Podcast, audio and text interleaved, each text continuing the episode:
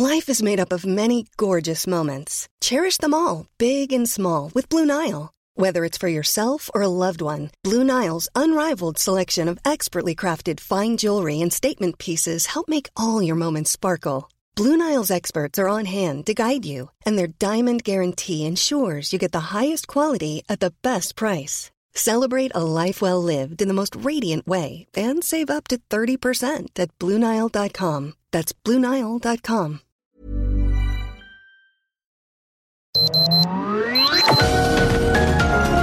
Heraldo Media Group presenta Sergio Sarmiento y Lupita Juárez. Información veraz y oportuna con un toque personal y humano. Por El Heraldo Radio, donde la H suena y ahora también se escucha.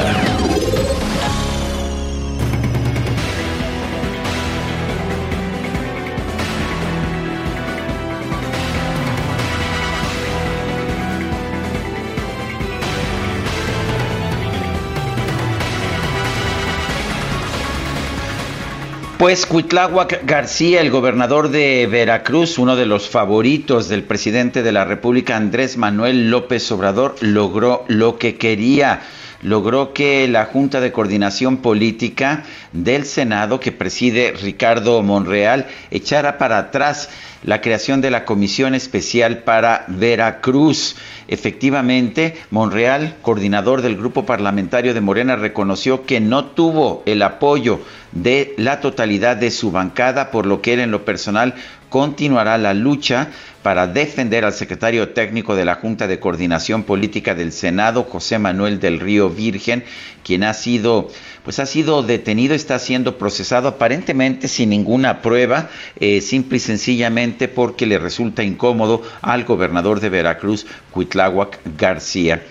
Soy muy claro, muy sencillo, muy humilde en decir que en esta decisión de la Comisión de Veracruz no me acompaña el grupo, dijo Ricardo Monreal, como tradicionalmente me acompaña.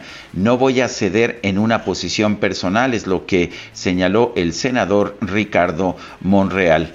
Ricardo Monreal, en lo personal, por lo tanto, va a seguir pidiendo justicia para José Manuel del Río Virgen, pero pues ya no lo hará con esta comisión. Recordemos que también se retiró de la comisión Dante Delgado del partido Movimiento Ciudadano. Son las 7:02, 7:02. Hoy es viernes, esa es la buena, buenísima por supuesto. Pero también la mala es que no es quincena, sino pues seguramente nos lo podrá ratificar nuestra compañera Itzel González en unos momentos más. Mientras tanto, yo quiero darle a usted la más cordial bienvenida a El Heraldo Radio. Seguimos transmitiendo de manera separada. Yo en estos momentos estoy transmitiendo desde la alcaldía de Álvaro Obregón. Y lo hago pues con mucho gusto de recibirlo a usted, de conversar con usted en este viernes. Allá en la cabina del Heraldo Radio, en Benito Juárez, se encuentra mi amiga y compañera Guadalupe Juárez. Adelante, Lupita, ¿qué tienes esta mañana? Hola, ¿qué tal? Qué gusto saludarte, Sergio Sarmiento. Buenos días para ti, amigos. Bienvenidos a la información. Les tengo, pues, reportes importantes también de lo que vamos a llevar a lo largo de esta mañana en el programa. Oye, y dicen algunos que Dante Delgado y que Ricardo Monreal son unos políticos que tienen un olfato y un colmillo, que pa' qué te cuento. Bueno, en otras cosas, fíjese usted que el excomisionado de la Policía Federal, Facundo Rosas, fue trasladado al Centro Federal de Readaptación Social número 11 de Hermosillo, Sonora, señalado de tener responsabilidad en el operativo Rápido y Furioso. La orden de captura fue liberada por el juez noveno de distrito allá en Sonora por su probable responsabilidad en el delito de omisión por permitir el ingreso de armas de fuego a territorio mexicano. ¿Pero qué cree? Pues el día de ayer resulta que hubo un accidente ayer en un día que parecía normal. Tuvimos información de un accidente. Se trataba de una persona que, mujer, había perdido la vida al ser atropellada, y ayer la policía de la Ciudad de México recibía este reporte que en las calles de la colonia San Ángel de la alcaldía Álvaro Obregón, esta mujer pues había tenido el accidente por una camioneta blanca, pero al llegar confirmaron que estaba muerta. El excomisionado de la Policía Federal compareció y bueno, pues ahí fueron a decirle que estaba detenido por esta otra situación del operativo Rápido y Furioso. De acuerdo con la indagatoria, la Oficina de Alcohol, Tabaco, Armas de Fuego y Explosivos de Estados Unidos ordenó el ingreso ilegal a México de más de 2.500 armas de fuego para detectar a los compradores, armamento que se perdió y que cayó en manos de cárteles del narcotráfico y que fue utilizado en crímenes de alto impacto desde el 2009 en un operativo coordinado por la Secretaría de la Marina, también la FEMDO.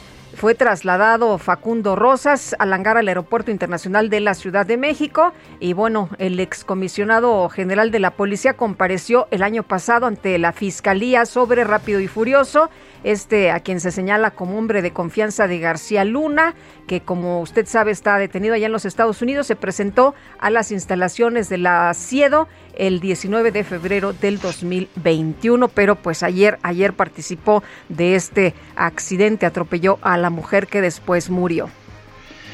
Bueno, falleció a los 97 años ayer en Ensenada, Baja California, uno de los grandes científicos de nuestro país, Ruy Pérez Tamayo. Él estaba de hecho allá en Ensenada, había sido pues profesor investigador de la Facultad de Medicina de la UNAM, miembro de la Academia Mexicana de la Lengua y del Colegio Nacional. Ruy Pérez Tamayo fue un catedrático excepcional, fue profesor emérito de la UNAM durante casi 60 años, fundó la Unidad de Investigación de Medicina Experimental de la Facultad de Medicina que él dirigió, nació el 8 de noviembre de 1924. Realizó sus estudios en la UNAM y después formaría parte de la Junta de Gobierno de esa institución. Entre sus muchas contribuciones, nos dice su perfil UNAM, pueden contarse la descripción del efecto de la medicina en la cicatrización de las heridas. Describió por primera vez en México la neumonitis reumática, el reticulosarcoma de partes blandas, el mesotelioma pleural, la amibiasis cutánea, la criptococosis y pues otros males. El Colegio de México lamentó el fallecimiento del investigador y dijo que se ha perdido a uno de los mayores representantes de la comunidad científica de nuestro país. Y no fue el único fallecimiento importante, Guadalupe. Pues no, Sergio, fíjate que ayer ya muy tarde se dio a conocer esta información. El cantante argentino-mexicano Diego Verdaguer falleció este jueves en la ciudad de Los Ángeles, California, por consecuencias de COVID-19. Esto se anunció mediante un boletín por parte de su Oficina de Relaciones Públicas aquí en México. Se hizo de esta forma. Hoy dejó su cuerpo terrenal el gran maestro Diego Verdaguer, descansa en paz, el enorme artista, el amoroso esposo, padre y abuelo, el hombre sabio y noble. Con absoluta tristeza lamento informar a todo su público y amigos que papá el día de hoy dejó su hermoso cuerpo para continuar su camino y creatividad en otra forma de vida eterna. Mi madre, yo y toda la familia estamos sumergidos en este dolor, por lo que apreciamos su comprensión en estos momentos tan difíciles, lo que escribió su hija Ana Victoria. Fíjense ustedes que desde el mes de diciembre le fue detectado el virus y fue hospitalizado y bueno, será cremado allá en los Estados Unidos. Miguel Atilio Bocadoro Hernández, conocido artísticamente como Diego Verdaguer, fue un cantante argentino con nacionalidad, por cierto, mexicana. Estuvo casado con Amanda Miguel, la cantante con quien procreó también a la cantante Ana Victoria. Pues descanse en paz este hombre, Sergio, que tuvo tantos éxitos que todo mundo canta y recuerda, por supuesto. Y que era además una persona también de gran amabilidad. Lo entrevistamos varias veces, siempre un hombre me pareció afable. Oye, aquí en la cabina del Heraldo nos tocó entrevistarlo, nuestro primer año, sí, lo recibimos por acá, con un disco que decía un mexicano en Argentina o algo así, no me acuerdo muy bien. Estaba muy orgulloso de ser mexicano y argentino. Sí, así es. Son las 7 de la mañana con 9 minutos.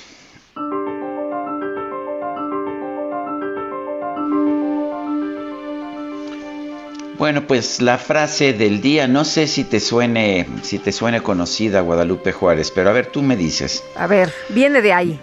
No es falso, pero no es verdadero. Uf. Ana Elizabeth García Vilchis. Uy. O aquella famosa frase, ¿no? No donamos a Cuba 200 respiradores, como falsamente se dice. Donamos 50 y luego 150. Eso está mejor, ¿verdad? Bueno. Híjole, no, de locura, pero bueno.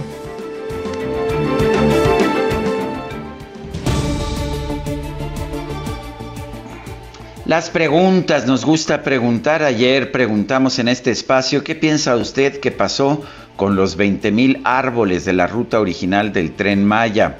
Se talaron, nos dice 91.7%, se trasplantaron, nos dice el 2%, no sabemos, 6.3%. Recibimos 10,139 participaciones. La que sigue, por favor.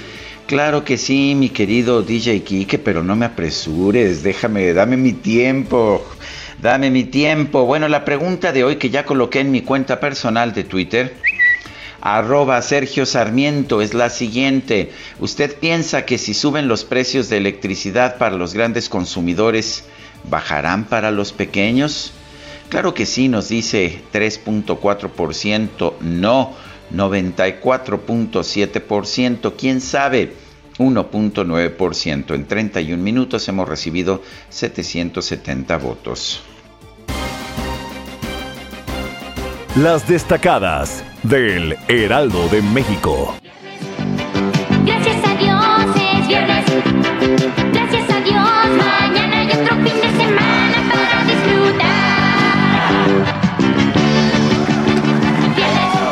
No, bueno, pues con este ritmo cualquiera se empieza a animar.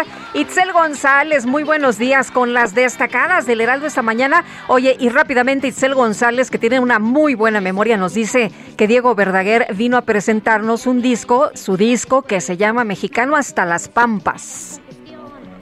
Itzel, ¿cómo estás? Qué buen título, ¿verdad? Sí, Mexicano hasta las Pampas. Mexicano hasta las Pampas, qué bonito.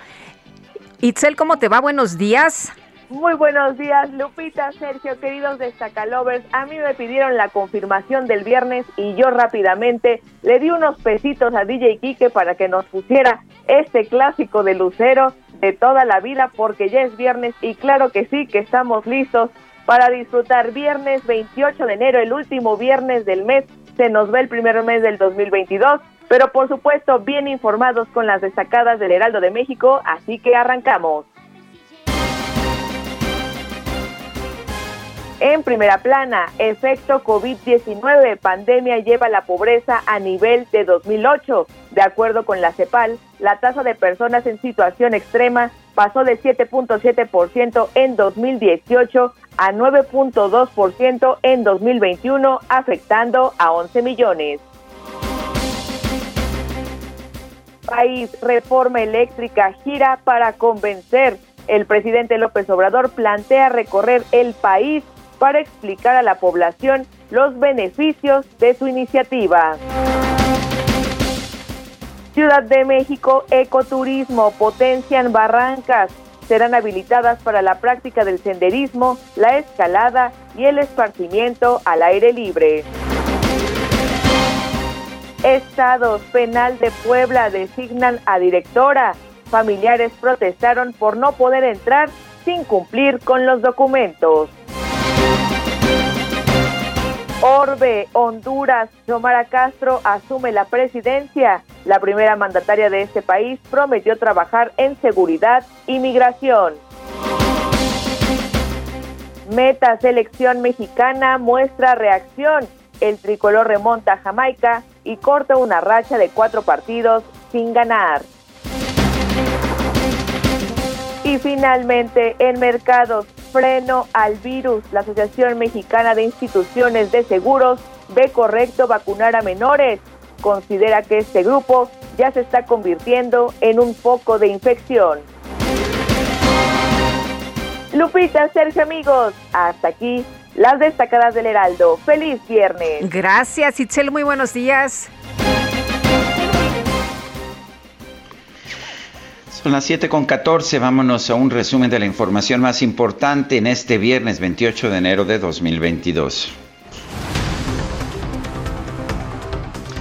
La Suprema Corte de Justicia de la Nación admitió a trámite una acción de inconstitucionalidad promovida por diputados de oposición en contra del presupuesto de egresos de la Federación para 2022 por la reducción de recursos para áreas como ambiente, atención a menores y prevención del delito. El presidente de la Junta de Coordinación Política del Senado, Ricardo Monreal, informó que los líderes parlamentarios acordaron dar por concluido el trabajo de la comisión especial que investigaba los presuntos casos de abuso de poder allá en Veracruz. Hay un acuerdo que se redactó con todos para informar sobre 90 casos y dar por concluido el trabajo de la comisión. Por una razón, yo voy a seguir, pero no, como coordinador no debo de involucrar a todo el grupo porque debo de reconocer que dentro del grupo hay diferencias. Esos 31 son diferencias y tampoco hoy no me acompañaron todos a una decisión definitiva. El senador Monreal aseguró que va a continuar trabajando por su cuenta para hacer justicia a las víctimas de detenciones irregulares en Veracruz. Como senador, como Ricardo Monreal, ya no como grupo, yo voy a continuar defendiendo a las víctimas y voy a seguir muy cerca del asunto de Del Río y de más de 1,000 asuntos que están por ultrajes a la autoridad y que no basta la derogación, sino la libertad. Bueno, y el senador del PAN, Damián Cepeda, se pronunció a favor de promover la desaparición de poderes en Veracruz al considerar que han fallado las autoridades en esa entidad. Por eso yo en lo personal creo que es correcto que el Senado asuma sus facultades. Yo lo he dicho incluso anteriormente, deberíamos estar debatiendo incluso la desaparición de poderes. Esta es una opinión personalísima, porque creo que en ese caso sí se justifica, porque los tres poderes han fallado. Pero aquí es claro que el Congreso del Estado ha sido comparsa del gobernador y es claro que el Poder Judicial también. La dirigencia estatal de Movimiento Ciudadano en Veracruz exigió al gobernador del estado, Cuitláhuac García, cumplir con su palabra de derogar el delito de ultrajes a la autoridad. El gobernador de Tamaulipas, Francisco García Cabeza de Vaca, acusó al extitular de la Unidad de Inteligencia Financiera, Santiago Nieto, de haber utilizado una parte del gobierno con fines político-electorales. Y engañó al señor presidente de la República. Fabricó delitos inexistentes. Se los dije en su momento, que esto toda era una operación manipulada, ya sabemos de dónde venía. Pero le repito, es sumamente delicado que se haya utilizado este instrumento, una parte del gobierno para con fines político-electorales y que haya engañado a la Cámara de Diputados y al señor presidente de la República. Este señor ya tiene denuncias también en Estados Unidos y va a caer, Debería estar en... El presidente del Sistema Nacional Anticorrupción, Francisco Siscomani, alertó que el Ejecutivo Federal prepara una iniciativa para desaparecer a este organismo. Y quiero llamar su atención básicamente porque pues ha llegado a mis manos un proyecto de iniciativa y la intención del señor presidente, la cual yo respeto en este clima de austeridad, de eventualmente proponer que algunas instituciones sean básicamente fusionadas, que tienen grados de autonomía distintos, con secretarías de Estado. Pero en el caso de la Secretaría Ejecutiva del Sistema Nacional Anticorrupción, viene pues prácticamente desapareciendo. Bueno, pero pues ¿para qué se necesita un Sistema Nacional Anticorrupción en un país que no tiene corrupción? Sergio, ya se nos ha dicho muchas veces que ya se acabó la corrupción. He visto el pañuelito en blanco. En este gobierno, ¿cómo cuántas veces lo habremos visto? ¿Unas 27? Por lo menos. Por lo menos. Bueno, no es falso, pero tampoco es verdadero. Bueno, continuamos. Bueno, pues el excomisionado general de la Policía Federal, Facundo Rosas, fue detenido en la Ciudad de México por el delito de homicidio culposo luego de que atropelló a una mujer en la alcaldía Álvaro Obregón.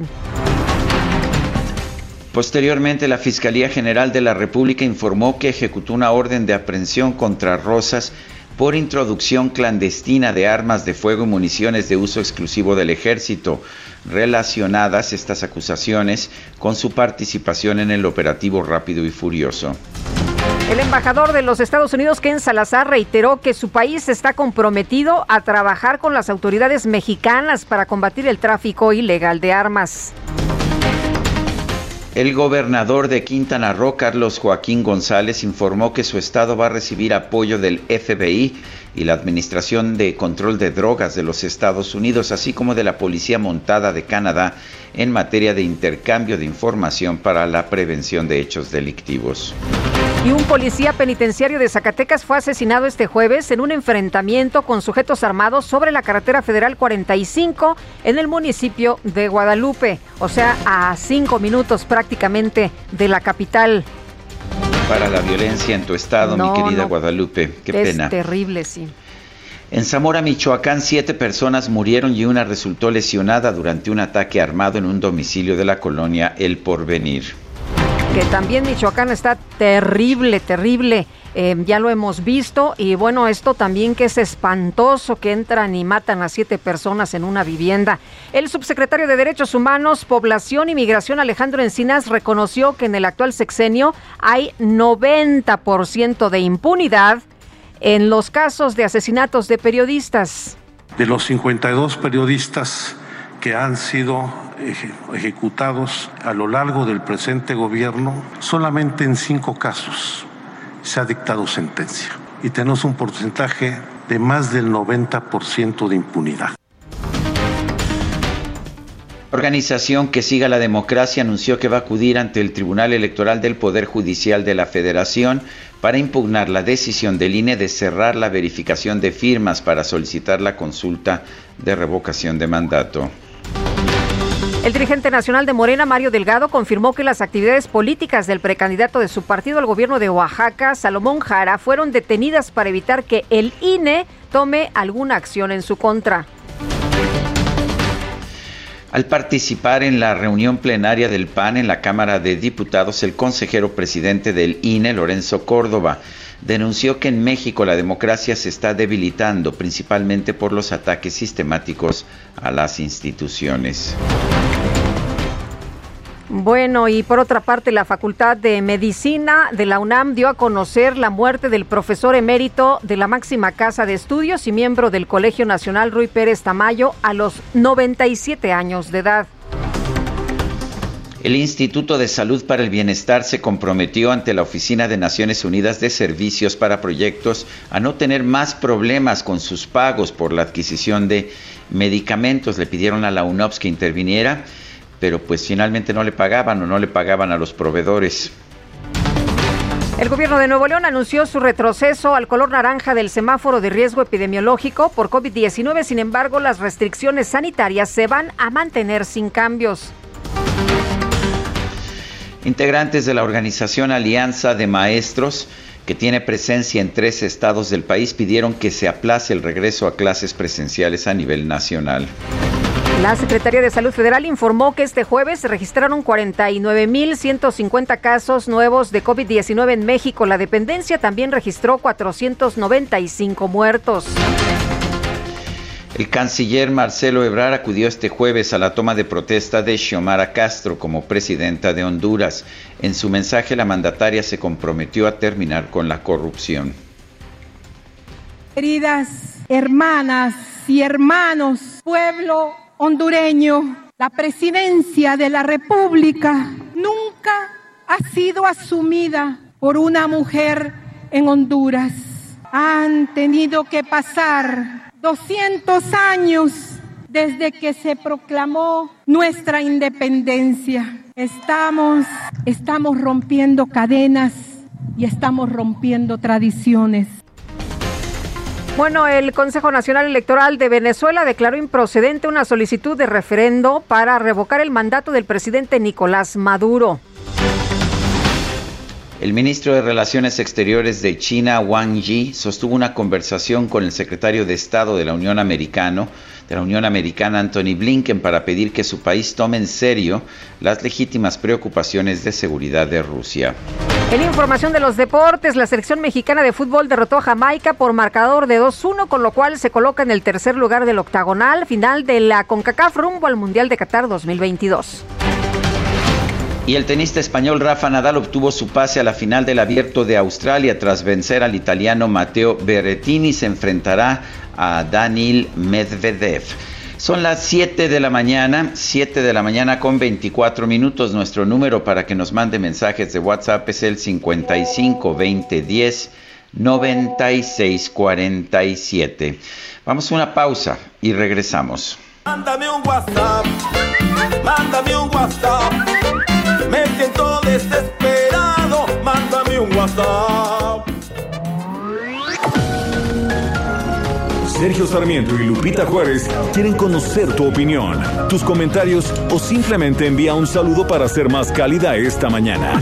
Envía tus mensajes al WhatsApp 5520 109647.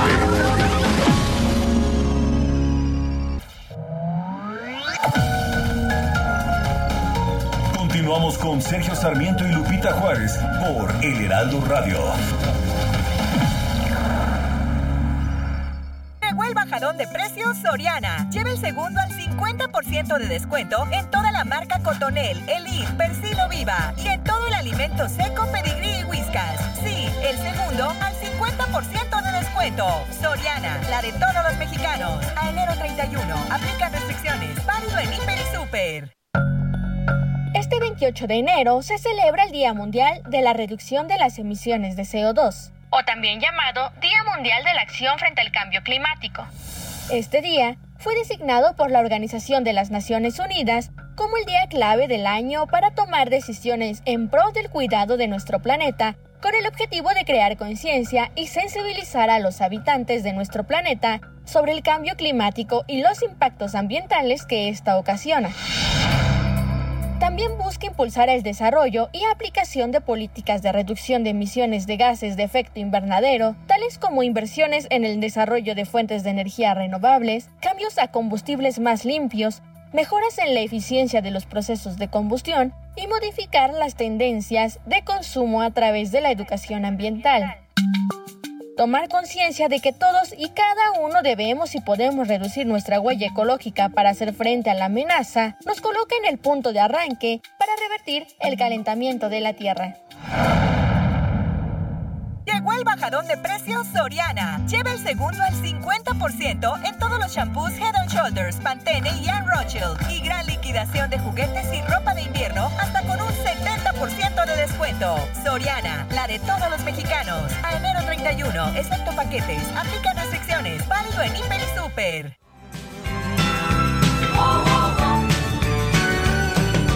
Tú eres la ladrona que me robó el corazón que yo guardaba para mañana. Tú, ¿por qué razón, sin consultar, te hiciste amar? Lo que es la vida, me enamoré de ti. Mi corazón es delicado. Estamos escuchando a Diego Verdaguer, esto se llama La Ladrona, uno de sus muchos éxitos. Miguel Atilio Bocadoro Hernández, mejor conocido como Diego Verdaguer, falleció ayer por la noche en Los Ángeles, California.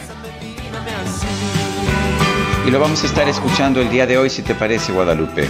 Muy bien, me gusta la idea, este éxito de 1981, La Ladrona, que se colocó en los primeros lugares. Esta canción que, por cierto, compuso aquí en México, Diego Verdaguer. Lo que es la vida, me enamoré de ti. Bueno, y vámonos a los mensajes. Nos dice una persona del auditorio, Ángel Rutilio Parroquín. Muy buen día, ya iniciamos nuestro día muy bien informados. Los saludo transitando en el estado de Sinaloa con rumbo a Los Mochis. Pues buen viaje, don Ángel Rutilio. Y Alejandro Cruz nos dice: con todo respeto, quiero mandar un reconocimiento a los cardiólogos del Hospital de la Raza. Operaron a mi esposa, María de Lourdes, de un cateterismo. Gracias a esos profesionales del octavo piso. Saludos. Tenemos muy buenos médicos en México, ¿no es así, Lupita? Efectivamente, y nuestro reconocimiento en este libro que presentamos ayer, Sergio, aquí, que tuvimos la oportunidad de platicar con el doctor Javier Tello acerca de la crisis y del desabasto. Hay un capítulo muy importante que se dedica a los trabajadores de la salud, y a lo largo del libro también nos platica pues cómo ha sido la situación por el desabasto, esto que han tenido que enfrentar. Están atados de manos los trabajadores de la salud, los médicos, y aún así todos los días pues se enfrentan a esta realidad y sacan adelante a los pacientes como pueden y con lo que tienen. Les recomendamos, por cierto, el libro de Javier Tello. Amy Shehoa dice: quedó clarísimo que a los senadores de Morena en la Comisión de Veracruz no les importa la justicia, lo que les importa es la grilla. Saludos cariñosos. Pues sí. Bueno, son las 7:34. En Soriana encuentras la mayor calidad. Costillas de res y cerdo para asar a $89.90 el kilo. O huevo blanco precisísimo de 30 piezas a $58.90. Y papa blanca a $19.80 el kilo. Soriana, la de todos los mexicanos. A enero 30, aplica restricciones. Válido en Hiper y Super.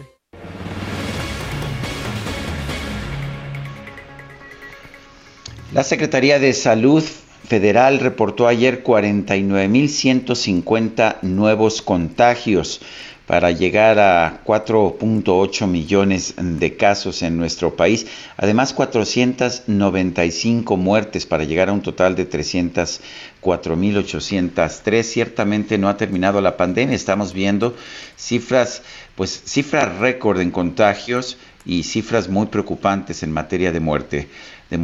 El doctor Arturo Erdely, es profesor de tiempo completo de la FES Acatlán de la UNAM. Doctor Erdely, pues claramente no ha terminado esta pandemia. De hecho, estamos en una ola muy preocupante, ¿no?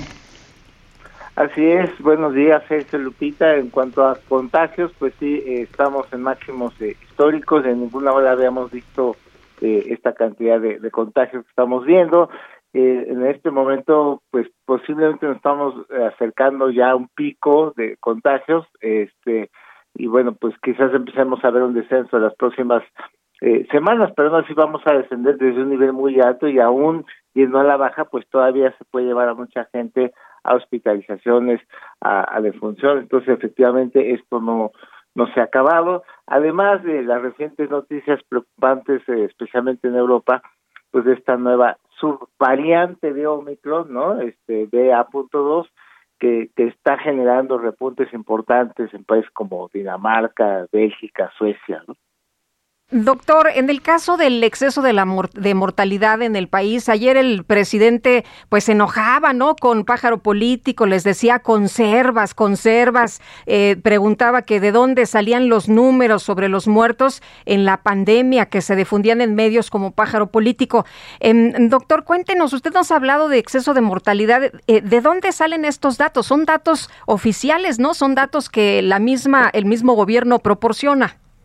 Así es, en la página de coronavirus.gov.mx, en la pestaña de exceso de mortalidad en México, es un estudio que realiza la Secretaría de Salud, que coordina la Secretaría de Salud, y ahí aparece como exceso de funciones acumulado derivado de la pandemia en México, 655,000, hasta la semana epidemiológica 48 de 2021, que acabó el 4 de diciembre, o sea, ahorita ya son más, pero por lo menos sí hay una fuente oficial que reconoce hasta el 4 de diciembre de 2021 un exceso de mortalidad de 655,000 personas.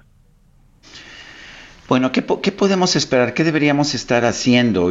Finalmente, estas son cifras que nos señalan que, lejos de terminar, estamos quizás en el peor momento de la pandemia. ¿Qué recomendaría usted? Pero lo que recomiendo es justamente aplicar una de las herramientas que están más accesibles a toda la población, porque pueden hacer muchas cosas, pero algunas requieren recursos que a lo mejor no los hay, pero el uso correcto de mascarillas, y yo prefiero llamarles así porque hay que tapar tanto boca como nariz, ¿no? de buena calidad, porque ante variantes tan transmisibles como Omicron, pues ya los de tela o quirúrgicos resultan un tanto insuficientes. Entonces, usar mascarillas N95 o superior para cortar la cadena de contagios, porque esta narrativa de que pues genera menos muertes o menos gravedad, que ataca más vías respiratorias altas que los pulmones. De todas maneras, no nos conviene darle rienda suelta a los contagios, porque surgen nuevas variantes. De hecho, ya mencioné esta nueva subvariante BA2 que está pegando en Europa ahora. Entonces, no nos conviene que sigan los contagios. Ya si es una variante que nos daña menos, pues qué bueno, pero de todas maneras, tanto contagio genera nuevas variantes. Así es como se ha ido prolongando la epidemia. Doctor, México está entre los países con mayor mortalidad, es la información que se tiene en estos momentos.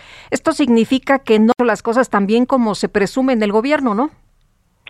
Pues la forma de comparar países en cuanto a mortalidad por COVID-19 es justamente el exceso de mortalidad por cada millón de personas, ¿no? Para quitar el efecto pues de que unos hacen más pruebas o menos pruebas, o los distintos tamaños de población. Entonces, comparando países en exceso de mortalidad por millón de habitantes, pues México está en lugar 9 del mundo, ¿no? Solo hay un país de América que nos supera, que es Perú, que está en cuarto lugar. El segundo lugar de nuestro continente americano es México, y pues de ahí hacia abajo. Entonces sí, definitivamente México destaca como un pues mal manejo respecto a casi 200 países que hay en el mundo. Aunque se enoje el presidente, pues ahí están sus propios datos, o sea, no son otros datos, no son datos inventados de absolutamente ningún otro lugar, sino de los mismos que están en las páginas del gobierno de México. Así es, son sus propios datos, no sé si no los conoce o simplemente decide ignorar e irse con la cifra más baja, que es la de las muertes confirmadas. O sea, las muertes confirmadas con prueba, pues sí, esas andan en 304,000, pero ya sabemos que hay mucha gente que no tuvo acceso a una prueba, pero que quedó en su acta de defunción evidencia, ¿no? Además de todas las muertes indirectas de la epidemia, que esas también hay que contar, la gente que por la emergencia sanitaria pues dejó de tener acceso para tener otro tipo de enfermedades graves, ¿no? O sea, lo que es el exceso de mortalidad es cuántas personas no habrían muerto de no haber habido epidemia en México. Entonces sí hay que contarlos a todos, y sí, esa cifra anda pues arriba de los 655,000. Pues doctor Erdely, Arturo Erdely, gracias por conversar con nosotros esta mañana. Encantado, que tenga muy buen día. Gracias, doctor, buenos días. Son las 7 de la mañana con 41 minutos. Hola, soy Paola Barragán, interiorista mexicana, y quiero invitarte a Expo Mueble Internacional. Llevo más de 5 años asistiendo al evento y te puedo asegurar que encontrarás la más alta calidad y diseño en muebles y decoración para tu negocio o proyecto, además de contar con estrictos protocolos anti-COVID para la seguridad de todos. La cita es del 16 al 19 de febrero en Expo Guadalajara. Regístrate en expomuebleinternacional.com.mx. El gobierno de la Ciudad de México informó que se rompió un récord en la vacunación contra COVID-19. Se aplicó más de 1 millón de dosis en 8 días. Y Carlos Navarro, nos tienes todos los detalles, cuéntanos. Buenos días, Sergio y Lupita, les saludo con gusto a ustedes, al auditorio, y bien. En la Ciudad de México se rompió un récord en la vacunación contra COVID-19. Se aplicaron más de 1 millón de dosis del biológico en un periodo de 8 días. A través de un comunicado de prensa del gobierno local, se detalló que del 18 al 26 de enero, a excepción del lunes 24, se inocularon 1.039.484 adultos de 50 a 59 años y rezagados de todas las edades de la Ciudad de México. Esto, explicó el gobierno capitalino, representa un récord con el mayor número de inmunizaciones en el menor tiempo durante las jornadas de inoculación que se han efectuado en la capital del país. En el periodo antes mencionado, se vacunó con una tercera dosis o refuerzo a 900.844 adultos de 50 a 59 años, de 1.078.000, lo que representa el 84%. En este caso, el gobierno capitalino espera que los adultos de 50 a 59, el resto que no fue por su refuerzo, acuda la próxima semana. Además, les comento que se aplicaron 27.183 dosis contra COVID al mismo número de adultos rezagados de 60 años y más, y la inmunización de 26.948 personas rezagadas con primera dosis y 30.000 con segunda dosis. Además, también se atendió a personal de educación, se aplicaron 54.449 vacunas. Recordarle a nuestros radioescuchas que a partir del próximo 31 de enero y hasta el 5 de febrero se estarán vacunando a las personas de 40 a 49 años de edad en 10 sedes de la Ciudad de México. En este caso, aplica para las 16 alcaldías de la Ciudad de México. Así es que sigue la vacunación de la Ciudad de México. Se rompió un récord de los últimos 8 días y vamos a ver de qué manera se lleva a cabo. Ya vimos que resultó efectiva en esta cuarta ola. Sergio, Lupita, la información. Buenas noticias, Carlos Navarro. Muchas gracias. Muy buenos días. Hasta luego, buenos días. Hasta luego, pues sí se pudo, se rompió este récord, se logró este récord y nos preguntamos, pues, ¿por qué no se hizo así desde un principio, no? Pues estoy completamente de acuerdo y, bueno, vamos a otros temas. Integrantes de la Coordinadora Nacional de Trabajadores de la Educación, la CENTE, la sección 9, denunciaron que hay un porcentaje de ausentismo escolar elevado debido a que padres de familia y maestros se han contagiado de COVID-19. Jorge Almaquio nos tiene el reporte. Adelante, Jorge. Gracias, Sergio, Lupita, amigos. Así es, integrantes de la Coordinadora Nacional de Trabajadores de la Educación denuncian que aun cuando las escuelas de educación primaria se encuentran abiertas, hay un gran porcentaje de ausentismo debido a que alumnos, maestros y padres de familia se han contagiado de COVID-19. Pedro Hernández, secretario general de la sección 9 de la CENTE, expuso que existen escuelas cerradas y otras que continúan con clases a distancia ante el incremento de contagios en los que la Secretaría de Educación Pública persiste en mantener las clases presenciales. Pero también decirles que se insiste en una estrategia de mantener abiertas las escuelas, pero sin alumnos. Ustedes, los medios, pueden constatar en un recorrido en las escuelas que hay una situación muy grave en el sentido de altos niveles de contagio, de docentes, de estudiantes, de padres de familia. Pidió al gobierno federal que en este marco se completen los esquemas de vacunación y se deje a un lado el debate para aplicar la vacuna a todos los niños del país. Y que no debería de estar a debate el asunto de la vacunación a los niños. Nos parece que la experiencia internacional, los médicos, los conocedores de esto han señalado la necesidad de la vacuna para todos. Esta es una exigencia que hace la Coordinadora Nacional de Trabajadores de la Educación. Gamaliel Guzmán, secretario general de la sección 18 de Michoacán, indicó que se hicieron encuestas en el 10% de las escuelas en el estado. Señaló que los resultados obtenidos son que 9 de cada 10 dijo que hay trabajadores contagiados en los planteles, el 76% de los maestros indicó que tienen alumnos contagiados, mientras que el 40% informó que ya trabaja de manera virtual para evitar más contagios y 27% ocupa un sistema mixto. El dirigente magisterial aseguró que 9 de cada 10 profesores interrogados han recibido hostigamiento por parte de las autoridades educativas, ya sea del Estado o sus directores, supervisores o jefes del sector al establecer una modalidad mixta de clases. En Chiapas se denunció que además de la pandemia, los profesores tienen que enfrentar a la presión que ejercen los integrantes del crimen organizado. Señalaron que los docentes están sufriendo el cobro de piso y la extorsión por parte de la delincuencia, sobre todo en la zona fronteriza del estado, ejerciendo un terror mayor al que provoca el SARS-CoV-2. Sergio, Lupita, amigos, el reporte que les tengo. Buen día. Muchas gracias, Jorge. Jorge Almaquio. El gobierno de la Ciudad de México firmó un convenio de colaboración con las asociaciones mexicanas de distribuidores de automotores con el objetivo de lanzar una campaña que se llama Emplaca tu vehículo en la Ciudad de México, rápido y fácil. Hemos platicado con Andrés Layú, secretario de Movilidad de la Ciudad de México, cómo era el realizar este trámite, ¿no? Era una pesadilla, un dolor de cabeza, era realmente complicadísimo, pero Andrés Layú, las cosas cambian y cuéntanos de Emplaca tu vehículo aquí en la Ciudad de México, pero además rápido y fácil. Buenos días, Sergio, Lupita, muchas gracias por la invitación. El programa, digamos, lo que estamos anunciando es que hay 3 formas de emplacar un vehículo en la Ciudad de México que efectivamente son rápido y fácil. La primera, y que ya lleva algunos meses en operación y ha sido exitosa, es que las agencias automotrices pueden iniciar el registro de la placa del vehículo y, digamos, del propietario del vehículo de tal forma que cuando te entregan el auto, te lo entregan ya emplacado. Y esto es porque cualquier comprador, cuando va a comprar su vehículo, comparte con la agencia sus datos personales, como es su dirección, su nombre, su RFC, simplemente por el proceso de facturación. Entonces, aprovechando que en ese momento se comparten los datos, la agencia registra el vehículo y la propia agencia manda a recoger las placas para que cuando la persona recoge el vehículo ya tenga las placas. La segunda forma de empacar el vehículo es como se hace, digamos, de forma normal, en donde hubo una reducción de 50% de los requisitos del trámite y las personas simplemente pueden comprar el vehículo, que aún no tenga placas, pagar con una línea de captura en la tesorería, en la página de internet de la tesorería, etcétera, el alta del vehículo, y una vez registrado ese pago, cuando vayan a cualquier módulo de la CEMOVIL les toma 30 minutos, alrededor de 30 minutos recibir sus placas, simplemente con su identificación.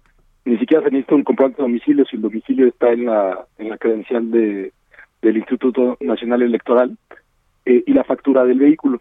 Y la tercera, que empezará a operar a partir del mes de febrero, es que este mismo trámite lo podrá iniciar el ciudadano de forma digital.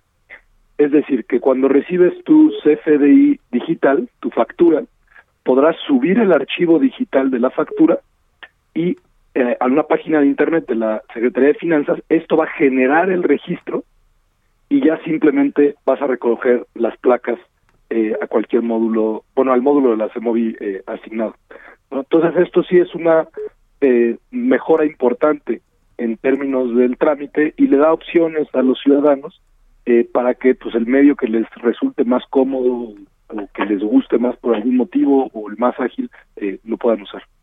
¿Se va a aplicar, según estoy entendiendo, a partir de febrero, Andrés?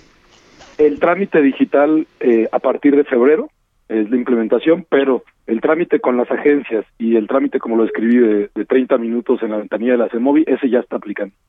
Oye, ¿y el costo es el mismo? Sí, el costo es el mismo, digamos, es un alta vehicular y por supuesto que hay vehículos que pagan la tenencia. Una de las cosas importantes que también en la conferencia de prensa donde se anunció explicó la secretaria de Finanzas, uh-huh, es que existe esta idea de que el pago de la tenencia es más alto en la Ciudad de México que en el Estado de México. Sin embargo, el mecanismo de cobro es distinto de tal forma que los habitantes de la Ciudad de México que pagan tenencia suelen pagar menos tenencia que la del Estado de México. Y la razón es esta. Se calcula una depreciación de los vehículos una vez que pagan tenencia, digamos, cada año, se va pagando sobre el monto depreciado. Esto es verdad tanto en la Ciudad de México como en el Estado de México. Sin embargo, la exención que sucede a partir de 250 mil pesos se aplica también una vez que el vehículo llega a ese monto depreciado en la Ciudad de México. En cambio, en el Estado de México, el pago continúa sin importar el valor de depreciación del vehículo, solo se toma el valor en la factura. Sí, o sea que te conviene hacerlo acá, ¿no? Exactamente, en el Estado de México puede ser que tengas que pagar la tenencia durante 9 años y en la Ciudad de México puede que solo la pagues 3 o 4 años. Muy bien, pues tomamos nota entonces. Muchas gracias, como siempre, Andrés, por explicarnos pues cómo es ahora este emplacamiento de los vehículos. Muchas gracias, Sergio, Lupita, que tengan muy buen día. Igualmente, Andrés Layú, secretario de Movilidad de la Ciudad de México.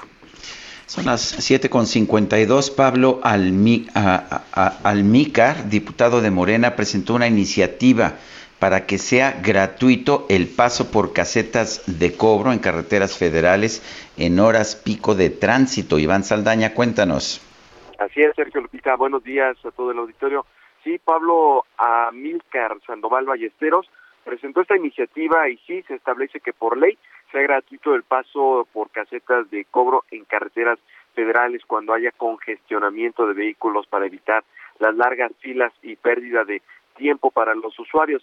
Esta propuesta, que pues ya fue turnada a comisiones para su análisis, también va porque cuando las carreteras, puentes o autopistas se encuentren en reparación u operaciones de mantenimiento y corten la circulación de forma temporal o reduciendo el número de carriles, van a tener que la obligación de reducir el cobro de la tarifa establecida hasta en un 40%.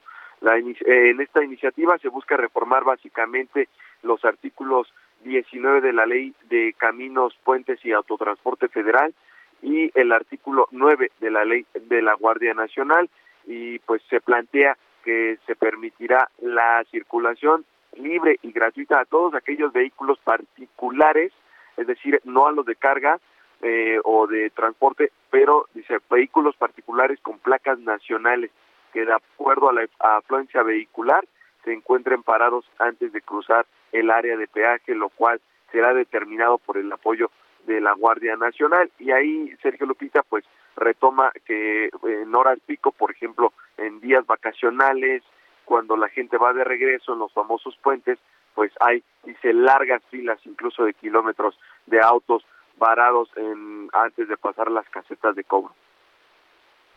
Bueno, pues Iván Saldaña, gracias por esta información. Buenos días. Buenos días. Oye, ¿y con eso se resolverán las cosas? ¿Que sea gratuito el paso por casetas de cobro? Pues no sé, pero pues finalmente eso nos cuesta. Quiere decir que aquellas personas que no tienen vehículo tienen que subsidiar el costo de operación de las autopistas que benefician a quienes tienen vehículos privados.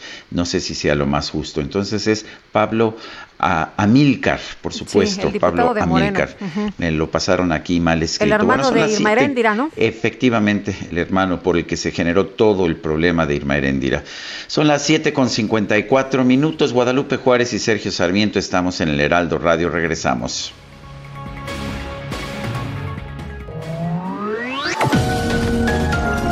Sergio Sarmiento y Lupita Juárez quieren conocer tu opinión, tus comentarios o simplemente envía un saludo para ser más cálida esta mañana.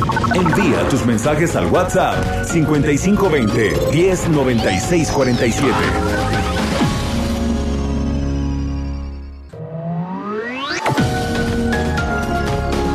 Continuamos con Sergio Sarmiento y Lupita Juárez por El Heraldo Radio.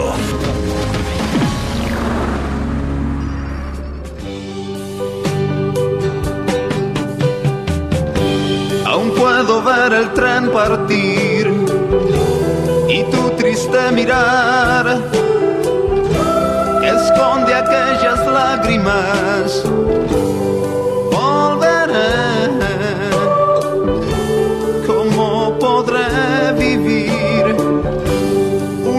Sin tu amor, la carta dice espérame, el tiempo pasará, un año no es un siglo y yo volveré. Oh, qué difícil es vivir sin tu amor. Sí, es Diego Verdaguer, quien nació el 26 de abril de 1951. Tenía 70 años ayer que falleció en Los Ángeles, California. Lo estamos escuchando hoy. Esta se llama Volveré.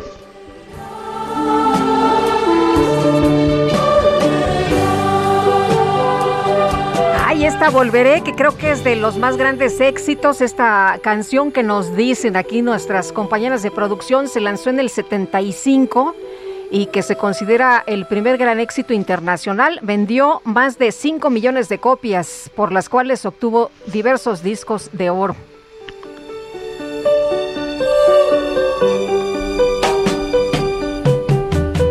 Siempre muy amable, ¿verdad? A nosotros nos tocó la oportunidad de platicar con él en varias ocasiones, una de ellas ya aquí en las cabinas del Heraldo, y bueno, estaba muy contento con esta producción, Mexicano hasta las Pampas, un hombre muy divertido, muy ameno, siempre alegre, y además tengo que decir que siempre, la verdad, se veía sensacional, siempre a la moda, muy elegante, muy guapo. Así es, Estoy de acuerdo contigo. Yo no soy fan de su música, no me gusta mucho ese tipo de música romántica de los 80 de Diego Verdaguer, pero reconozco que siempre fue un caballero, siempre fue divertido, interesante conversar con él y bueno, pues lo vamos a echar de menos. Fuerte abrazo, Diego, donde quiera que estés. Bueno, y Vamos a continuar con los mensajes. Nos dice Juan González: Lupita y Sergio, un llamado a SCT para dar facilidades a fin de regularizar licencias aeronáuticas. De ellos es la culpa de atraso. Solo que den facilidades. Eso es todo. Gracias. Hacen un buen trabajo periodístico. Y Juan González nos está señalando un problema que no es de ahorita, ni de la semana pasada, ni del mes pasado. Ya lleva prácticamente 2 años, ¿eh? Pues muy complicado, porque pues todo parece indicar que casi cualquier actividad del gobierno se está retrasando, se está realizando peor. Parece que todo el dinero se utiliza para campañas políticas, para comprar votos, pero ya no para dar los servicios por los cuales estamos pagando impuestos. Dice otra persona: ojalá y me tocara suerte y leyeran mi comentario, el cual es acerca de los muertos por COVID, ya que no he oído ninguno que comente que el presidente y la Secretaría de Salud tienen una responsabilidad muy grande, ya que ellos han politizado las vacunas y solo aumentan la vacunación en tiempos electorales, y cuando les conviene suspenden las vacunas, provocando con esto muertes que pudieran haberse evitado. Es Samuel Covarrubias. Fíjese que yo, mi posición o lo que yo he visto es, en general, las vacunaciones han funcionado bastante bien. El problema es en el resto del sistema de salud, la eliminación del seguro popular, las famosas compras consolidadas de medicamentos, como se suspendieron, pues lo que se logró fue generar un desabastecimiento de medicinas muy importante. Y bueno, pues lo que estamos viendo en los centros de salud es dramático. No hay medicinas, no hay insumos, los recursos se han recortado de una forma impresionante. Y la parte de vacunación creo que se manejó bastante bien. Yo hubiera preferido una vacunación en la que pues esto se manejara por el sector privado, de manera que todos pudiéramos ir a vacunarnos cuando quisiéramos, en cualquier momento, pero no fue así. Esto fue una operación militarizada, pero bueno, dentro de todo creo que funcionó bastante bien. Aunque don Samuel Covarrubias tiene razón cuando dice que pues llama la atención, ¿no? Cuando hubo elecciones, que sí, pues no había vacunas y de repente ya hubo vacunas cerca de las elecciones. Eso, por supuesto, sí llamó mucho la atención. Vámonos al clima. El pronóstico del tiempo con Sergio Sarmiento y Lupita Juárez. Elizabeth Ramos, ¿qué tal? Buenos días. ¿Qué nos espera en materia de clima en las próximas horas? Cuéntanos. Claro que sí, Lupita, Sergio, muy buenos días a ustedes y al amable auditorio. Pues tenemos al frente frío número 26, que en estos momentos se va a desplazar rápidamente sobre el noreste, oriente y sureste mexicano, por lo que se prevén lluvias intensas a puntuales torrenciales que podrían generar incremento en los niveles de ríos y arroyos e inundaciones en zonas de Puebla, Veracruz, Oaxaca, Chiapas y Tabasco, así como chubascos en el noreste y centro del país. La masa de aire polar que acompaña a este frente va a ocasionar vientos muy fuertes con tolvaneras en el noroeste y norte de México, además de evento de norte con rachas de hasta 100 kilómetros por hora en el litoral de Tamaulipas, Veracruz, Istmo y Golfo de Tehuantepec. Sergio y Lupita, les comento que en el transcurso de este día también se prevé la caída de nieve o aguanieve en las sierras de Chihuahua, Coahuila, Durango y Nuevo León, y por la noche en las cimas montañosas con alturas superiores a los 4,000 metros de altura en el centro y oriente de México. Para la Ciudad de México se pronostica incremento de nubosidad durante el día, con posibilidad de lluvias aisladas durante la tarde y vientos fuertes con rachas de hasta 50 kilómetros por hora. Las máximas oscilarán entre 21 y 23 grados y las mínimas durante la madrugada del sábado bajarán hasta los 5 y 7 grados Celsius con un ambiente muy frío. Finalmente, les comento que los efectos de este frente frío número 26 y su masa de aire polar van a persistir durante el fin de semana, por lo que continuarán las lluvias fuertes en el sureste mexicano, el ambiente muy frío durante la mañana y noche en el norte, centro y oriente del país, y el evento de norte en el Golfo de México y en el Golfo de Tehuantepec, por lo que les recomendamos abrigarse bien y permanecer atentos a las indicaciones de sus unidades de protección civil. Desde el Servicio Meteorológico Nacional, les reportó Elizabeth Ramos. Regresamos con ustedes. Gracias, Elizabeth. Que tengas buen fin de semana. Buenos días. Muy buenos días. Bueno, y por la presión de los senadores de Morena, la Junta de Coordinación Política del Senado definió que la Comisión Especial sobre Casos de Abuso de Autoridad en Veracruz cerró sus actividades. Ya no va a recibir, ya no va a tener más expedientes. Misael Zavala, adelante. Buenos días, Sergio. Buenos días, Lupita. Efectivamente, Sergio, la La Junta de Coordinación Política del Senado cedió ante la presión de 31 senadores de Morena y acordaron desaparecer la comisión especial que determinaría la existencia de abusos de autoridad y violaciones al Estado de Derecho en Veracruz. En una reunión privada, los líderes de los grupos parlamentarios del Senado definieron cerrar los trabajos de la comisión, debido a que poco más de la mitad de la bancada de Morena, conocida como el ala radical de este partido, rechaza la continuidad de esta comisión, bajo el argumento de que es un mecanismo para golpear políticamente al gobernador de Veracruz, Cuitláhuac García. En este sentido, el líder de Morena en el Senado, Ricardo Monreal, reconoció que su bancada no puede seguir adelante en el apoyo a la comisión de Veracruz, ya que no le conviene al presidente Andrés Manuel López Obrador tener a una bancada dividida, sobre todo cuando ya va a arrancar un periodo ordinario de sesiones en febrero, donde pues parece que se discutiría la reforma eléctrica. A pesar de ceder ante la mayoría de Morena, Monreal señaló como un error la decisión y criticó que su bancada deja de abanderar causas como la lucha por los desprotegidos y los más vulnerables. Senadores de oposición también se manifestaron y dijeron que la comisión debe continuar, pero al final aceptaron el acuerdo de cerrar pues ya los trabajos. Antes de cerrar esta comisión, el senador de Movimiento Ciudadano, Dante Delgado, quien presidía este mecanismo, presentó un informe en el que se documentan 90 casos de abuso de autoridad por parte del gobierno de Veracruz, y estos expedientes pues fueron tornados ya a la Comisión Nacional de los Derechos Humanos para que se realice el acompañamiento a las víctimas y se garantice el respeto irrestricto a los derechos humanos. No obstante, pues la comisión desaparece y no logra uno de sus cometidos, el de liberar a José Manuel del Río Virgen, secretario técnico de la Junta de Coordinación Política del Senado, que está preso en Veracruz, acusado de homicidio. Hasta aquí la información, Sergio, Lupita. Muchísimas gracias. Gracias, buen día. Bueno, pues el senador del PAN, Damián Cepeda, Lupita, ¿estás ahí? Sí, y bueno, el senador del PAN, Damián Cepeda, como lo decía Sergio, se pronunció por la desaparición de poderes en Veracruz, porque dijo que el titular del gobierno local, el Congreso del Estado y los jueces de la entidad han fallado. Damián Cepeda, senador por el PAN, está con nosotros esta mañana en la línea telefónica. Damián, ¿qué tal? Muy buenos días. Muy buenos días, con mucho gusto en saludarlos a los dos. Puesto a todos los que nos están escuchando. Damián, el presidente de la República ha señalado que pues tiene mucha confianza en Cuitláhuac García, que es uno de los mejores gobernadores que ha tenido Veracruz y que es incapaz de cometer una injusticia en contra de nadie. ¿Cómo ves? Pues mira, si tomamos ese referente, pues el subsecretario de Salud es el mejor subsecretario del mundo, ¿no? De Salud, y el titular de Pemex, aunque pierda cientos de miles de millones de pesos, es el mejor gerente de una empresa, ¿no? Pues es que el presidente protege a grados absurdos a la gente que le es leal, ¿no? No por nada es su mensaje de 10% de capacidad o profesionalismo y 90% de lealtad. Yo, la verdad, las cosas que creo que en Veracruz hay un estado fallido, así tal cual lo digo.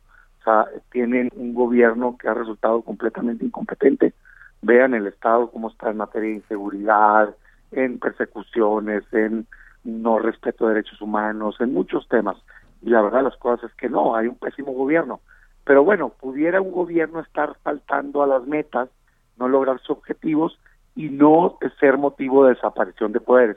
El tema es que aquí en Veracruz hoy yo creo que sí se hace posible, al menos que se abra el debate, porque sí veo un estado en donde los tres poderes están faltando a la ley.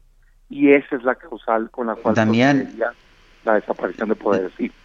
Damián, la desaparición de poderes es como un arma nuclear, o sea, desapareces todo, desaparece el ejecutivo, el legislativo, el judicial. ¿No te parece una exageración? Es lo que a veces han pedido algunos pues para subvertir el orden democrático de algunas entidades. No, yo creo que por eso hay una ley que la regula y es el Senado el que la tiene que determinar. Yo sí creo que cuando está fuera de control un estado, como creo que lo está Veracruz, tienes que analizar. Yo no digo que ya se haga, lo que digo es que bien vale la pena abrir ese debate. A ver, ¿por qué digo que los tres poderes están en falta?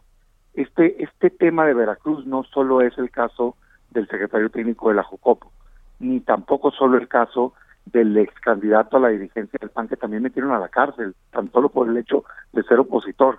y de casi 100 casos documentados de personas que están en la cárcel o están siendo perseguidos. Es que, pues, ¿cuándo vamos a decir, oye, espérate, no puedes hacer eso con la justicia en un estado? O sea, un gobernador no puede meter a la cárcel a gente nada más porque no le caen bien, o porque son de otro partido político, o porque le molestan dentro del suyo. O sea, eso, pues entonces, ¿quién lo va a parar? O sea, ¿qué es justificación para desaparecer un poder? Yo creo que eso lo es. Segundo, el Poder Judicial y el Congreso han sido parte de esa estrategia del gobernador. Y ahí es donde creo que se justifica, a diferencia de otros estados. Y me explico, el Congreso en concreto le ayudó al gobernador a quitar ilegalmente al fiscal autónomo que tenía ese estado. Lo quitó violando la Constitución de ese estado. Y puso a una persona a modo, que es quien está haciendo todos estos casos. Ahí se justifica con el Congreso del Estado. Y el Poder Judicial es el que le ha permitido y le ha otorgado las prisiones preventivas y el mandar a la cárcel a gente sin ningún tipo de prueba. O sea, tienen a gente en la cárcel por llamadas anónimas. Que es que llamó a alguien y dijo que él es culpable. Resultado, está en la cárcel. No puede ser eso. Entonces sí veo un actuar sistemático ya del Poder Ejecutivo con un Poder Legislativo y Judicial que está haciendo su comparsa.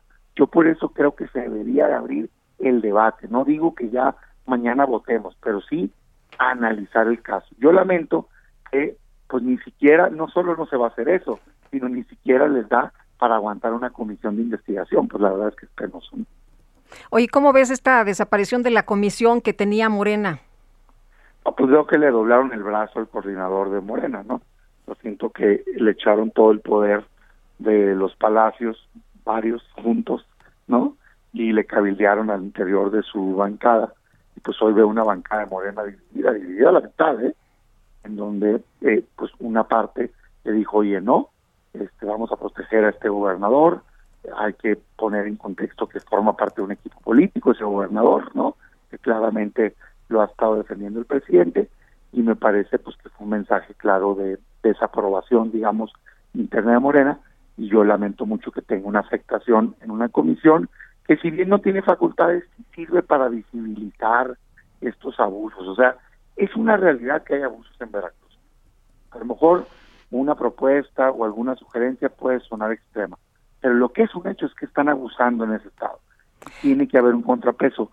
El órgano que por constitución es contrapeso de los gobiernos estatales son sus congresos y el Senado de la República. Son los dos órganos que tienen, digamos, esas facultades. Yo lamento mucho pues que esta grilla de Morena haya afectado en esa función.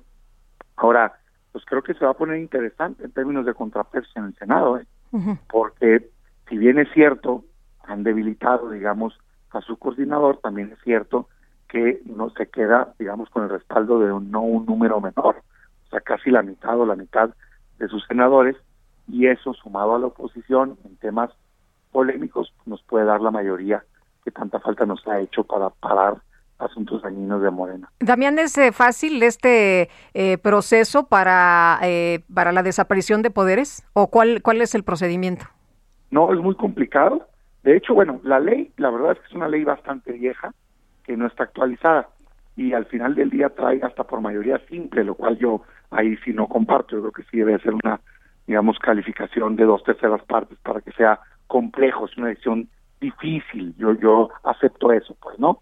Extrema, pero sí creo que tanto esa figura como revocación de mandato, pues son figuras para ponerle altos a gobiernos que están fuera de control, ¿no? Y creo que sí deben de existir en un país.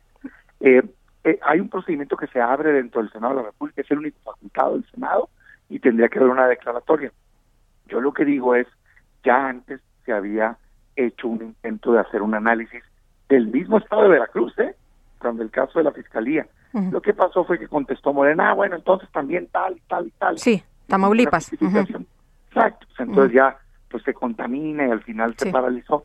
Yo creo que eso lamentablemente pasa casi siempre por este hecho de que es mayoría simple. Ojalá y tengamos la madurez para que cualquier gobierno, del partido que sea, si se excede, entren los controles constitucionales como los que hay en el Senado. Muy bien. O sea, yo sí hago un llamado a que voltemos a ver todas las instancias, Comisión de Derechos Humanos, el Poder Judicial, el Senado, el propio Congreso local, a lo que está pasando en Veracruz. Muy bien, pues Damián Cepeda, muchas gracias por platicar con nosotros esta mañana. Muy buenos días. Muchas gracias, un saludo a ambos y un saludo a todos los que nos escuchan. Gracias, Damián Cepeda, senador por el PAN. Bueno, pues parece que acudir a la mañanera es como comprar un boleto de lotería. Isabel Arvide, tú recordarás, Guadalupe, sí, fue a pedir dinero para sus publicaciones y a protestar que le daban dinero a Proceso y no a ella, sí. Y bueno, pues salió como cónsul en Estambul. Nuria Fernández, una reportera pues conocida por hacerle preguntas de esas que le gustan al presidente de la República, pues se convirtió de repente en directora general del sistema DIF, del Sistema Nacional para el Desarrollo Integral de las Familias. Leonardo Núñez González, analista político, está en la línea telefónica. Leonardo, no sé si ya entrevistarte o irme a la mañanera, no sé, a lo mejor me dan un puesto muy importante en el gobierno. ¿Qué opinas de este tipo de decisiones? Hola, ¿qué tal? Sergio, Lupita. Hola, ¿qué tal? Encantado de poder platicar con ustedes una vez más. Pues mira, lo que revela es algo que ya tenemos bastante conocido, pero pues que no deja de ser indignante, ¿no? Que es el ejercicio donde las preguntas que se le hacen al presidente, pues son preguntas, por decirlo menos a modo, o que le ayudan a dar pie a esas grandes respuestas en las que acaba perdiéndose en un lugar totalmente diferente de donde comenzó. Y en este caso, como bien mencionó Nuria Fernández, efectivamente tiene una larga trayectoria en el activismo, pero si algo la caracterizó en estos últimos años era que precisamente acudía a la mañanera en representación o acreditada con un medio que se llama La Caracola, y ahí es donde creo que no califica ninguno de ustedes dos para estos nuevos puestos de los que saltó uno en la mañanera, porque este medio en particular, pues cuando uno entra a la página de internet de este medio que se llama Caracola Global, pues encuentra que es un blog, literalmente un blog hecho como los blogs de hace 10, 15 años, con unas cuantas notas muy escuetas y que solamente es seguido por 40 personas, y que pues ciertamente es difícil que se pueda considerar un medio de comunicación serio. No, un medio. ¿Decías que tenía cuántos suscriptores? ¿40? 40 seguidores. O sea, si uno entra a su página, a su perfil de Twitter, por ejemplo, no tiene 600 seguidores en Twitter, y lo mismo sucede con su titular Nuria Fernández, ¿no? Que tiene solamente unos cuantos cientos de seguidores. Y el tema principal es que entonces su mayor virtud es que a lo largo de los años, si revisamos el archivo de las preguntas que se hacen en la mañanera, pues se ha caracterizado por hacer esas preguntas que le gustan al presidente, donde primero empieza un aplauso o una posición sobre los temas que le interesan, y después vienen esas preguntas clásicas como de ¿va a meter una reforma política para controlar al INE? O en fin, tenemos desafortunadamente, pues un rosario de sus participaciones que nos dejan claro qué tipo de preguntas le hacía el presidente. Bueno, pero ya vimos una actitud en ese sentido después de la designación de Isabel Arvide como cónsul en Estambul, ¿no? Claro, aquí el tema es que claramente estamos hablando de alguien que tiene muchos más trayectoria en el ámbito periodístico, en el caso de Arvide, pero claramente también pues hubo una relación muy particular con el presidente. En este caso, creo que la diferencia es que la participación en medios de comunicación por parte del DIF, pues es todavía más cuestionable, ¿no? O se enmarca de mejor manera precisamente en ese perfil de muchos periodistas, y aquí sí hay que ponerlo entrecomillado, ¿no? Que teniendo medios de comunicación claramente con casi inexistentes, son los que están acreditados para hacer preguntas en la mañana y son los que se llevan, digamos, que las preguntas clave, ¿no? que le gustan al presidente. Leonardo, el presidente nos dijo desde que empezó esta administración que a él no le interesa mucho el tema del conocimiento, que pues antes era 90% de experiencia y que eran muy corruptos, ahora a él lo que le interesa son 90% de honestidad y pues ahí el resto, si saben, está bien. ¿Crees que para un puesto de esta naturaleza tan importante sea suficiente? Creo que, sin lugar a dudas, no estamos frente a las mejores credenciales, pero tampoco es como que en el DIF recordar que también ahí se gestó un episodio de corrupción muy similar al que en su momento pasó con la Secretaría de Educación Pública. El programa Ahijado, ¿no?, que le pedía dinero también a los trabajadores. Exactamente, solo que ahí en lugar de que fuera un diezmo del 10%, no, aquí estábamos hablando entre el 2 y el 4%, pero está perfectamente documentado, ¿no?, las quejas que se metieron ante la Secretaría de Función Pública, que ahí hubo un problema de retención ilegal de salarios de los trabajadores para programas que no aparecen en el presupuesto y que no queda claro en qué se destinaron. Entonces, pues nos habla de un espacio de la mayor importancia, porque se trata de atender a las familias mexicanas con mayor necesidad. ¿Sabemos cuál es el sueldo de la directora del DIF? ¿Sabemos cuál es el sueldo? No lo tengo ahorita precisamente a la mano, pero debe estar alrededor de los 80, 90 mil pesos, muy cercano al nivel de un secretario de Estado.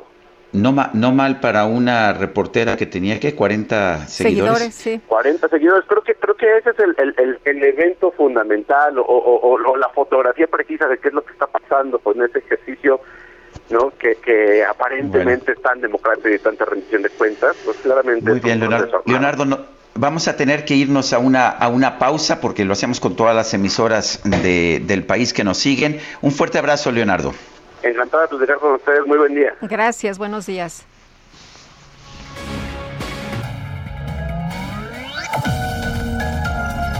Sergio Sarmiento y Lupita Juárez quieren conocer tu opinión, tus comentarios o simplemente envía un saludo para ser más cálida esta mañana. Envía tus mensajes al WhatsApp 5520-109647.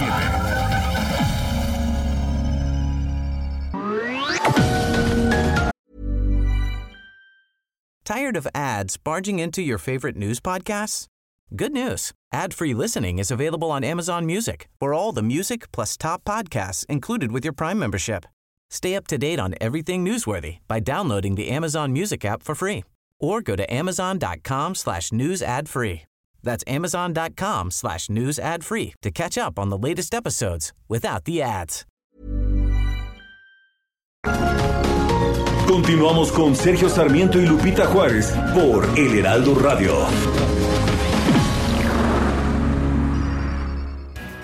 Jaque Mate con Sergio Sarmiento.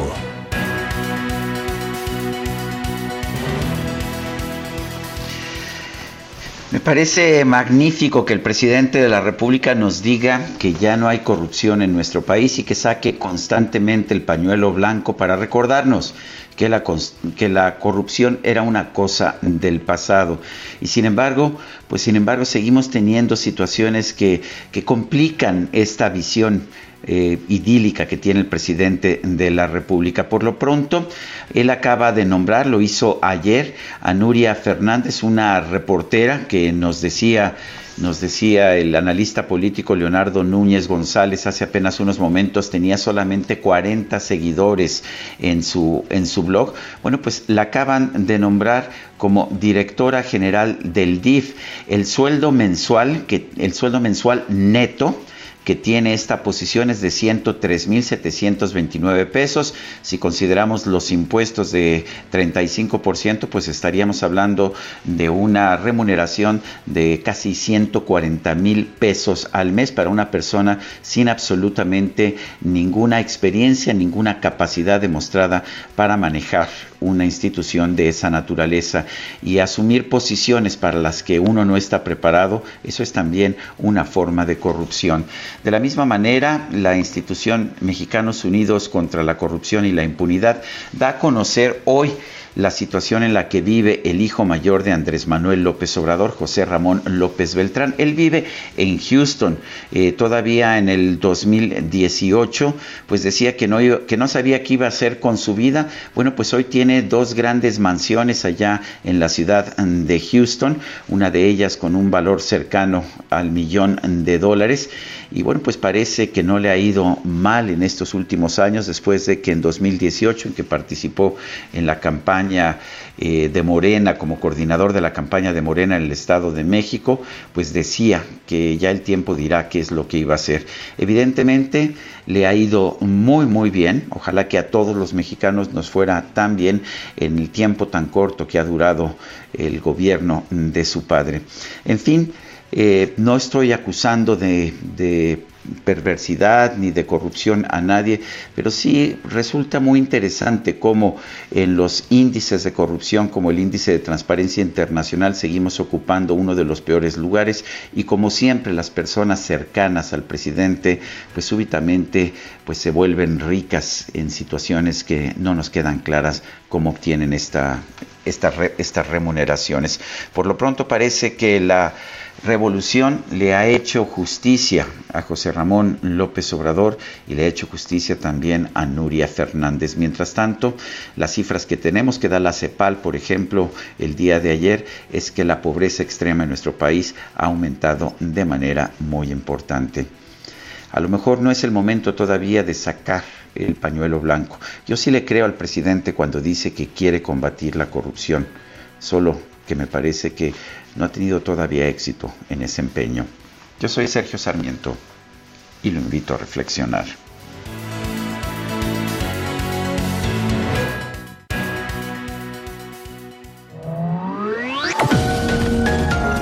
Para Sergio Sarmiento, tu opinión es importante. Escríbele a Twitter en @SergioSarmiento. Llegó el bajadón de precios Soriana. Lleva el segundo al 50% de descuento en toda la marca Cotonel, Elite, Persil o Viva. Y en todo el alimento seco, Pedigrí y Whiskas. Sí, el segundo al 50% de descuento. Soriana, la de todos los mexicanos. A enero 31. Aplica restricciones. Válido en Hiper y Super. ¿Será que yo encontré una voz de ternura que me llena de placer? Cuando la oigo hablar, con ella me enamoré. Aunque nunca la conocí, sueño con su querer. Y en sus brazos quiero dormir. Escucho cada día la radio, seguro que la vuelvo a oír. Por el cielo busco mi estrella, a la luna quiero subir. Voy desvelado por estas calles esperando. Seguimos escuchando a Diego Verdaguer, esto se llama Desvelado. Y pues parece que a mucha gente de nuestro público le gusta Verdaguer, ¿no es así, Lupita? Efectivamente, oye, y esto que se llama Desvelado fue un gran éxito con Bobby Pulido, pero después Diego Verdaguer la sacó en 2020, no hombre, y fue un hit. Vamos a escuchar otro poquito. Yo seguiré desvelado y sin amor. Ay, chiquita. Bueno, pues ahí Diego Verdaguer, que se reinventaba siempre, y siempre trataba de sacar cosas distintas. Ahí le hace un homenaje a Celso Piña y mete un poquito del acordeón. Bueno, nos dice una persona de nuestro auditorio que no nos pone su nombre. Buen día, muy triste por la partida del gran cantante Diego Verdaguer, argentino de nacimiento pero mexicano de corazón. Lo extrañaremos mucho. Gracias por todos sus éxitos, hermosas canciones que llevo en mi corazón. Adriana García Solano nos dice: ir a la mañanera es como concursar en la catafixia, nunca sabes qué te va a tocar, consulado, doctorado honoris causa o una secretaría. ¡Hombre! ¿Qué estamos perdiendo tiempo? Dicen aquí los chavos que si oyes que ya se cayó todo es porque le corrieron a la mañanera. Bueno, muy bien, a ver qué nos toca. A ver qué. Oye, nos dice... Pero el problema es que nosotros tenemos pues cientos de miles de radioescuchas, no somos como estos reporteros que tienen 40 seguidores en su blog. Imagínate. No está tan fácil. No está tan fácil. Y tampoco pues me imagino que aquí nuestros compañeros o nosotros mismos pues vayamos y... querido señor presidente, usted que lucha por los derechos humanos, no, qué cosa. Claro que sí. Ay, Quique, bueno, nos dice otra persona, Graciela Susana: Lupita y Sergio, excelente día, hoy es mi cumpleaños y me gustaría que me felicitaran, pues un abrazo, Graciela, Susana. Tenemos por ahí algunas mañanitas, ¿no? ¿Verdad? Las tendremos que cantar nosotros, pero cantamos re feo, entonces mejor le mandamos un abrazo nada más. Por ahí, mira, el DJ Quique, sí, si se aplicara su trabajo, ahí está, tendría... Ahí está. No. Tendría que tener siempre las mañanitas de López-Gatell, que son las que... Uy, no, por favor, no. El día de tu santo, te venimos a cantar. No sé cómo le hizo Quique, hizo que entraran los mariachis, todos con sana distancia y con cubrebocas, para cantarle a Graciela Susana por su cumple. Bueno, y dice otra persona: soy conductor de tráiler, recorro todo el país, soy usuario de las autopistas, en las cuales casi todas tienen reparaciones y aún así cobran lo mismo. Generan un mega caos vial, así como accidentes, y esa iniciativa de ley de reducción del costo que pretenden no creo que llegue a ejecutarse en las autopistas, mucho menos en horas pico. No tiene sentido que sean gratuitas. Bueno, oye, les tengo una nota que acaba de darse a conocer hace unos momentos. Fíjate que se desplomó un puente allá en Pittsburgh, en Pensilvania. El punto es que se desplomó horas antes de la visita del presidente Joe Biden a la ciudad para defender su plan de infraestructura. Imagínate nada más, es lo que nos dice Lila Abed. Hombre, se desploma este puente horas antes de la visita de Joe Biden para defender su plan de infraestructura. No, hombre, se levantó con el pie izquierdo. Y bueno, no solo eso, sino que se reportan varias personas lesionadas. Bueno, oye, no, me dice Alfonso Cermeño, amigo a quien yo aprecio muchísimo, dice: aprovecho para felicitar a mi mujer, Pilar Ramírez, y así con E, hoy en su cumpleaños. Pues ahí está la felicitación de Alfonso Cermeño para Pilar Ramírez. Ah, ándale, le tocaron mañanitas también. Híjole, ya que las tenían listas.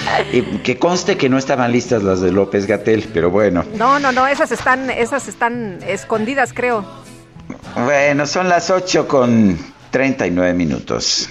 Llegó el bajadón de precios Soriana. Lleva el segundo al 50% en Puss, Head and Shoulders, Pantene y Ann Rothschild. Y gran liquidación de juguetes y ropa de invierno hasta con un 70% de descuento. Soriana, la de todos los mexicanos. A enero 31, excepto paquetes. Aplican restricciones. Válido en Hiper y Super. El Químico Guerra con Sergio Sarmiento y Lupita Juárez. Bueno, pues ya está el Químico Guerra aquí con nosotros. Adelante, Químico. Voy a ir a la mañanera a ver si me toca algo, ¿no? Pues sí. Un aire, algo. Oigan, no, hoy es viernes y les voy a contar algo divertido, novedoso, que acaba de salir el día de ayer en la tarde apenas en la revista Science, y que creo que está interesante y para cambiar un poco, ¿no?, los temas de este viernes. A ver, Sergio, Lupita, ¿qué le pueden enseñar las ardillas y los osos a los astronautas? Piensen. ¿A volar de un árbol a otro? No, ardillas de tierra, no los de los árboles. Bueno, pues, ¿qué les puede enseñar? La manera extraordinaria que las ardillas de tierra y los osos no queman casi nada de energía cuando hibernan, sin perder masa muscular. Y esto tiene enormes implicaciones para los viajes espaciales largos. Cuando estos animales duermen por meses en invierno, dejan de comer, dejan de tomar agua, aguantando hasta la primavera con las reservas guardadas en sus cuerpos meses antes. Usualmente, este tipo de ayuno prolongado e inactividad resultaría en una reducción significativa de la masa muscular y de las funciones de los músculos. Pero no le sucede esto ni a los osos ni a las ardillas de tierra. ¿Cómo evitan esto? Esto ha sido un misterio hasta ahora, pero fíjense que en una investigación publicada ayer, como decía yo, en la revista Science, el doctor en biología de la Universidad de Montreal, Matthew Regan, ha confirmado una teoría que ya viene de los 80s, conocida como la recuperación del nitrógeno ureico. Esta teoría sugiere que los mamíferos hibernantes dominan un truco metabólico de sus bichos en el intestino. Fíjense, es por los bichos en el intestino que se puede lograr esto, para reciclar el nitrógeno presente en la urea, que normalmente es un desecho del metabolismo que es excretado por la orina. Por eso nos miden el ácido úrico, la urea, etcétera, ¿no? Y estos animales lo usan para construir nuevas proteínas tisulares, proteínas de los tejidos. Pero ¿cómo podría usarse este descubrimiento en los viajes espaciales? Teóricamente, escribe el doctor Reagan, aquí lo estoy citando, ayudando a los astronautas a minimizar los problemas de pérdida de masa muscular causados por la falta de gravedad que provoca la supresión de la síntesis de proteínas y que hasta ahora han tratado de contrarrestarlo, de reducir esta pérdida haciendo ejercicio intenso. Reagan y su equipo encontraron otros dos procesos interesantes, como que la incorporación de nitrógeno ureico en las proteínas tisulares llegaba a su máximo al final del invierno. Fíjense, y esto es importante porque cuando despiertan los osos que salen, ¿verdad?, en la primavera de su largo sueño invernal, o las ardillas de tierra, es la época del apareamiento, precisamente en primavera. Entonces tienen que salir de su larga hibernación con todos los músculos perfectos, energía, para poderse aparear y poderse reproducir. O sea, después de este larguísimo ayuno, además tienen que tener sexo, y esto lo logran a través de esta maravilla, ¿verdad?, que es la incorporación la recuperación del nitrógeno ureico para producir nuevas proteínas. Ahora, lo interesante es que esto lo hacen los bichos en el estómago, en el intestino. Entonces, si logramos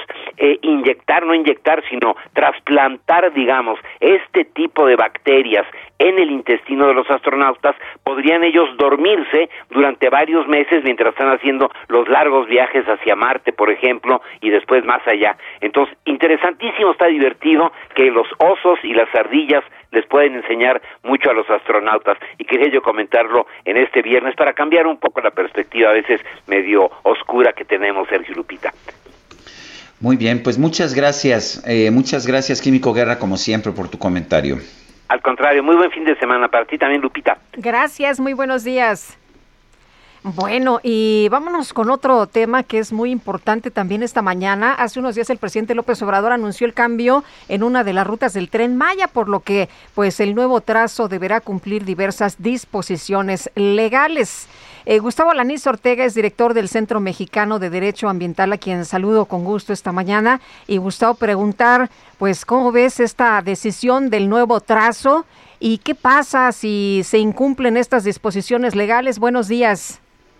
¿Qué tal, Lupita? Sergio, un gusto estar contigo y con todo el auditorio. Cuéntanos, Gustavo, ¿cómo ves este nuevo trazo, esta decisión de la ruta del Tren Maya de cambiarlo una vez más? Nos dijeron que tenían pues ya todo listo, que nos iba a salir mucho más barato, que iba a ser muy rápido, y el presidente, bueno, pues no quiere salirse de este discurso, así que pues una vez más hay otro trazo, y se nos ha señalado que pues tendrá que cumplir diversas disposiciones legales. Cuéntanos, ¿cómo ves y qué ocurre si no lo hacen? Pues mira, Lupita, amigos del auditorio, lo que vale la pena comentar es que proyectos de esta naturaleza, cuando se pretenden llevar a cabo, pues necesitan pasar por una serie de permisos, de licencias, autorizaciones, incluso concesiones. Y en el caso que nos ocupa, pues sabemos que obviamente han presentado algunos de los trazos, no todos, algunos, por ejemplo, a procedimiento de impacto ambiental. En el caso que nos ocupa, pues obviamente tendrían que empezar de cero, y eso implica que, entre otras cosas, tendrían que consultar, ¿no? El convenio 169 de la OIT pide que en caso de que haya poblaciones o comunidades indígenas, se deba hacer una consulta para conocer cuál es su punto de vista y tomarlo en consideración. También vale la pena mencionar que no solo es la consulta a estas comunidades y pueblos indígenas, sino también hay que consultar dentro del procedimiento de evaluación de impacto ambiental, no solo a través de la consulta, sino también a través de una reunión pública de información. Entonces, no se pueden saltar este tipo de procedimientos, tienen que hacer todos los estudios técnicos y científicos y presentarlos dentro de un documento que se llama la MIA, que es el Manifiesto de Impacto Ambiental, que tiene que ser evaluado por la Secretaría de Medio Ambiente y Recursos Naturales. Y estos estudios, que se incluyen dentro de la MIA, que son importantes para considerar la viabilidad de la obra, pues toman meses muchas veces, ¿no? Entonces, si estamos hablando de un trazo nuevo, no podemos pensar que se va a presentar el procedimiento de impacto ambiental inmediatamente, porque los estudios se tienen que realizar para ver cuestiones, entre otras, desde el punto de vista ambiental. Pero no solo las ambientales, sino también tenemos que tomar en cuenta, por ejemplo, si hay áreas forestales, en cuyo caso tendrían que solicitar una autorización que llama la ley de cambio de uso de suelo en terrenos forestales.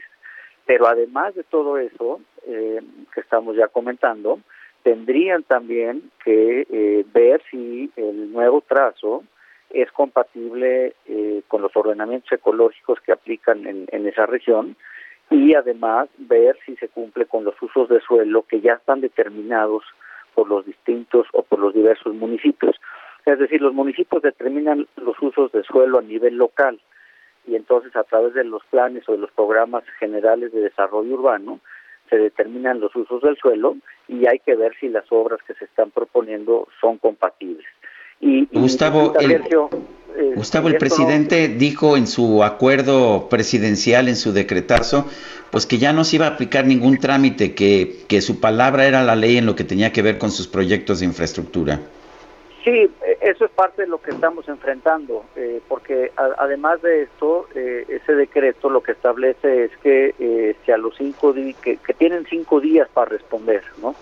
Lo cual obviamente no es compatible con lo que establece la ley ambiental en la materia, por ejemplo en materia de impacto ambiental, porque la autoridad, de acuerdo con la Ley General del Equilibrio Ecológico y la Protección al Ambiente, tiene 60 días para resolver en materia de impacto ambiental, pero si te piden información adicional, que lo han hecho ya en algunos trazos del tren, la autoridad tiene 60 más, es decir, se puede ir a 120.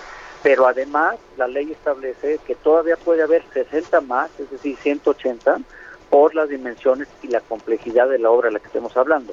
Entonces, pensar en que vamos a autorizar un proyecto en 5 días, cuando la ley contempla un máximo de 180, me parece que eso puede poner en riesgo la viabilidad de las obras, que no se hagan con el debido cuidado y que pueda haber riesgos futuros en función de que las obras no se construyen desde un punto de vista técnico y científico adecuado, y eso puede generar un riesgo para la vida y para la integridad física de quienes vayan a utilizar o quienes vayan a transitar por el Tren Maya. Gustavo, sin embargo, parece que esto no les importa, porque muchas veces se ha mencionado esto del estudio del impacto ambiental y dicen que pues que no es necesario, ¿no? Y luego llega Javier May, que es el nuevo encargado del Tren Maya, y bueno, pues tampoco tiene estudios que pues lo pudieran avalar en un trabajo de este calibre. Y luego, si alguien, decías, hay que hacer consultas con las comunidades, pero si están en contra las comunidades se les acusa de conservadores, ¿no? Sí, pero no solo es necesario, Lupita, sino que es una obligación. O sea, legalmente hablando es vinculante. Se tienen que someter al procedimiento ambiental. No opera excepción alguna en el caso que nos ocupa. Y además, no solo por todo lo que ya les dije hace un momento, sino que además también hay que considerar que la región pues es muy rica naturalmente, es muy rica en biodiversidad, y posiblemente también estemos en presencia de alguna especie que esté amenazada o que esté en peligro de extinción, y que además son especies que están protegidas por el convenio CITES, que es el Convenio Internacional del Tráfico de Especies de Flora y Fauna que están en peligro de extinción, y también protegidos por la norma 059 en México. Pero además, reitero, por si todo eso no fuera suficiente, también tenemos que considerar las áreas naturales protegidas que han sido decretadas por distintos presidentes de la República y las áreas protegidas estatales.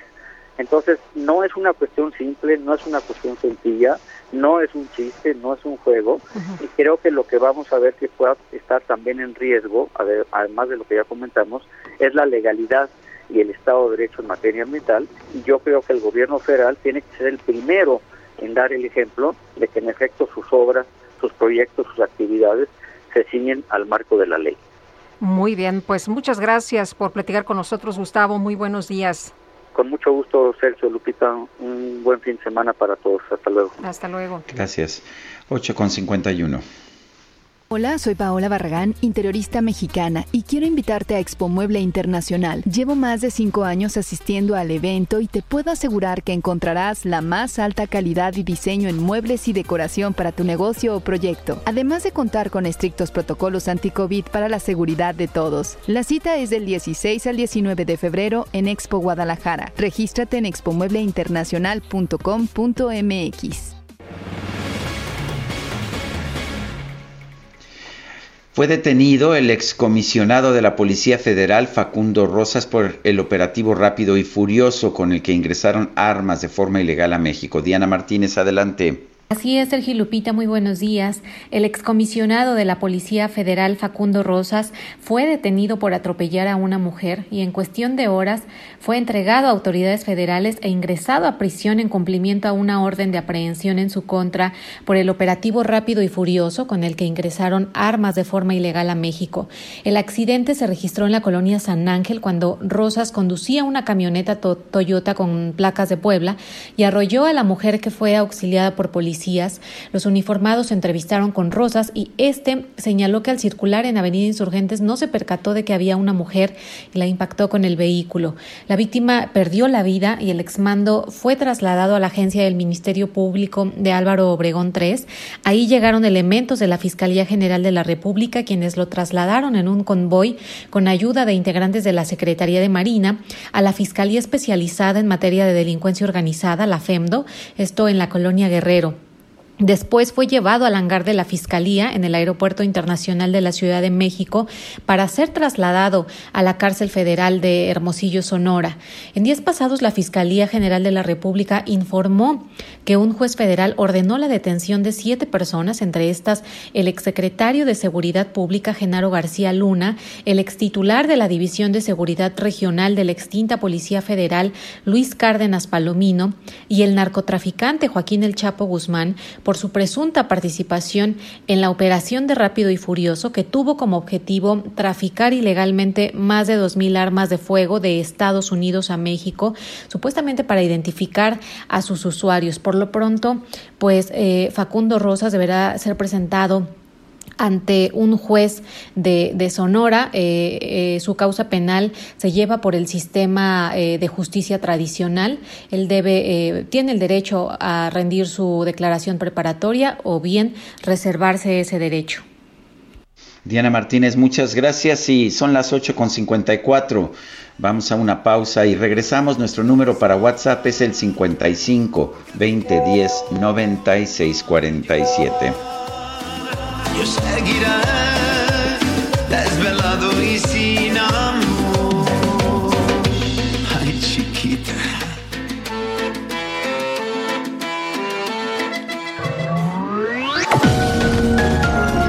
Sergio Sarmiento y Lupita Juárez quieren conocer tu opinión, tus comentarios o simplemente envía un saludo para ser más cálida esta mañana. Envía tus mensajes al WhatsApp 5520 109647.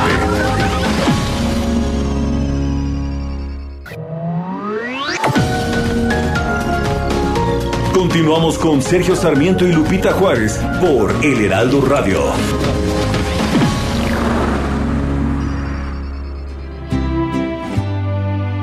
A punto de estallar,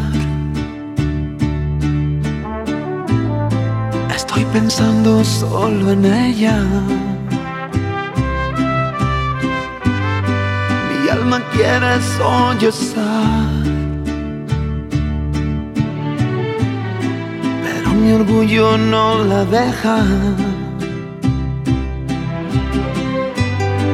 Dolor que tengo que aguantar, no quise retenerla. No, no sé quién de los dos será quien se pueda rendir por fin y que corra la historia sin rencor. Bueno, ¿quién de los dos será? Seguimos escuchando interpretaciones de Diego Verdaguer. De volver a la gloria de nuestro amor. Adelante, Lupita. Bueno, pues en 2021 se registraron 31 agresiones a periodistas en Guanajuato y Gabriela Montejano nos tiene todos los detalles. Gabriela, ha sido un periodo pues muy difícil para ejercer el periodismo en toda la República Mexicana. Cuéntanos.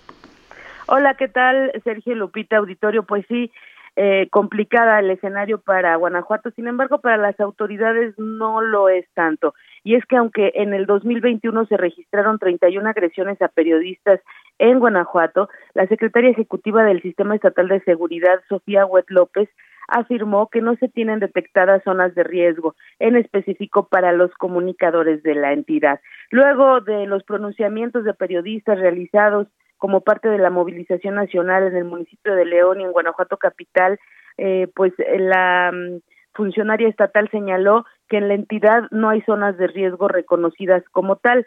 Huet López afirmó que en Guanajuato son muy apreciados los comunicadores y que la determinación de incorporar a un periodista defensor de derechos humanos al mecanismo de protección es en base a un análisis disciplinado y metodológico. Te comento que de acuerdo a las agresiones documentadas por artículo 19, esta organización internacional que defiende la libertad de expresión y el derecho a la información, en las que se pudo completar tanto la documentación como indicios de que éstas se perpetraron en vínculo con la labor periodística, en el 2021 fueron 31 casos en territorio guanajuatense. Sin embargo, no todas son denunciadas formalmente por temor o desconfianza a las mismas autoridades. En el acumulado se contabilizan 18 casos de agresiones a periodistas en el 2019, 25 en el 2020 y estas 31 el año pasado. Las agresiones son regularmente por intimidación y hostigamiento, ataque físico, amenazas y bloqueo informativo. Según el reporte oficial del Mecanismo de Protección Federal, señala que son 10 personas beneficiadas en el Mecanismo de Protección en Guanajuato, 4 mujeres y 6 hombres. Este es mi reporte desde el estado de Guanajuato. Gabriela, muchas gracias. Buenos días. Buen día. Bueno, y en la firma de un convenio de coordinación del Mecanismo de Protección para Personas Defensoras de Derechos Humanos y Periodistas, el subsecretario de Derechos Humanos, Alejandro Encinas, aseguró que el gobierno de México debe enfrentar otra guerra sucia que se genera por los atentados contra periodistas y defensores de derechos humanos. París Alejandro Salazar nos tiene el reporte. Adelante. Buenos días, Sergio, Lupita. El subsecretario de Derechos Humanos, Alejandro Encinas, aseguró que el gobierno de México debe enfrentar otra guerra sucia que se genera por los atentados contra periodistas y defensores de derechos humanos. En la firma del Convenio de Coordinación y Cooperación del Mecanismo de Protección para Personas Defensoras de Derechos Humanos y Periodistas, en Chihuahua, reconoció que se requiere una respuesta enérgica del Estado ante estas agresiones. Avanzando ya desde diciembre estuvimos aquí dando a conocer la creación de la Comisión por la Verdad para esclarecer los hechos vinculados a la guerra, la llamada guerra sucia, y hoy queremos enfrentar otra guerra sucia que tenemos vigente, que son esos atentados contra la libertad de expresión y la defensa de los derechos humanos. Alejandro Encinas reconoció el alto porcentaje de impunidad en los asesinatos de periodistas y defensores de derechos humanos, y dijo que el 50% de las agresiones provienen del nivel municipal.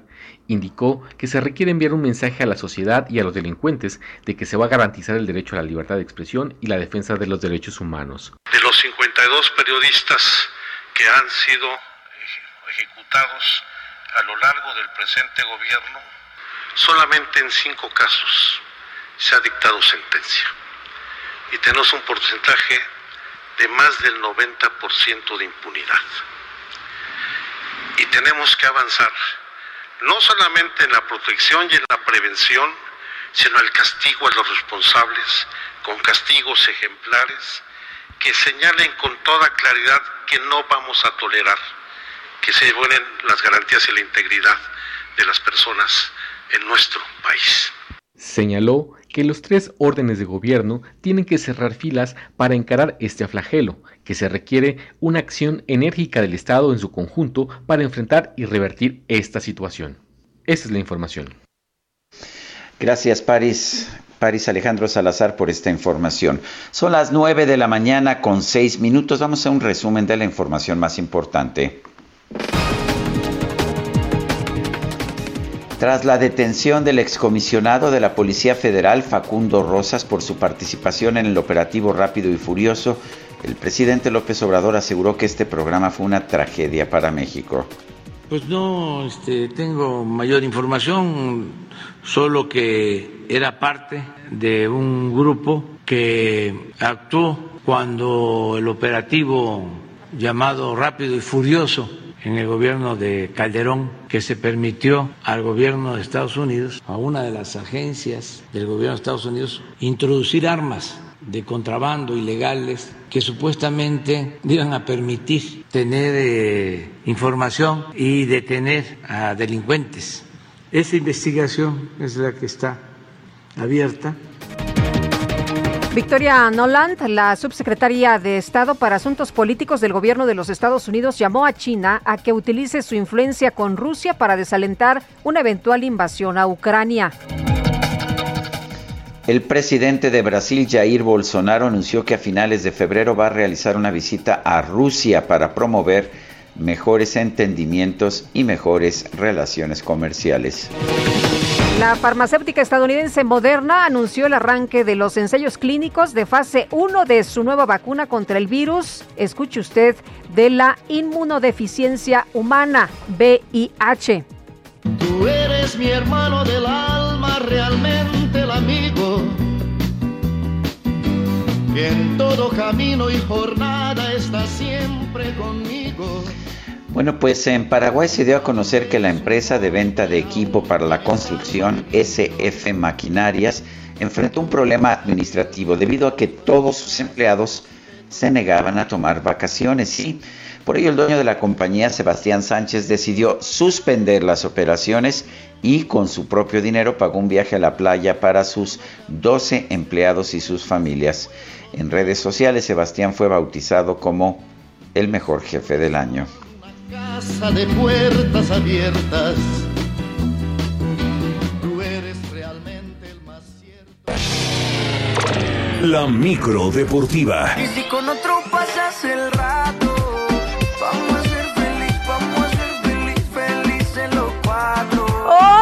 ¿Cómo estás, mi querido Julio Romero? ¿Cómo ves? Se coló en la micro esta de Maluma. Felices los Cuatro, sí. Yo te acepto el trato y lo hacemos todo rato. Julio. ¿Cómo estás? ¿Te gusta Maluma? Es tu música favorita, ¿verdad? No. ¿Cómo estás? Antes que nada, Sergio, Lupita, amigos del auditorio. Buenos días.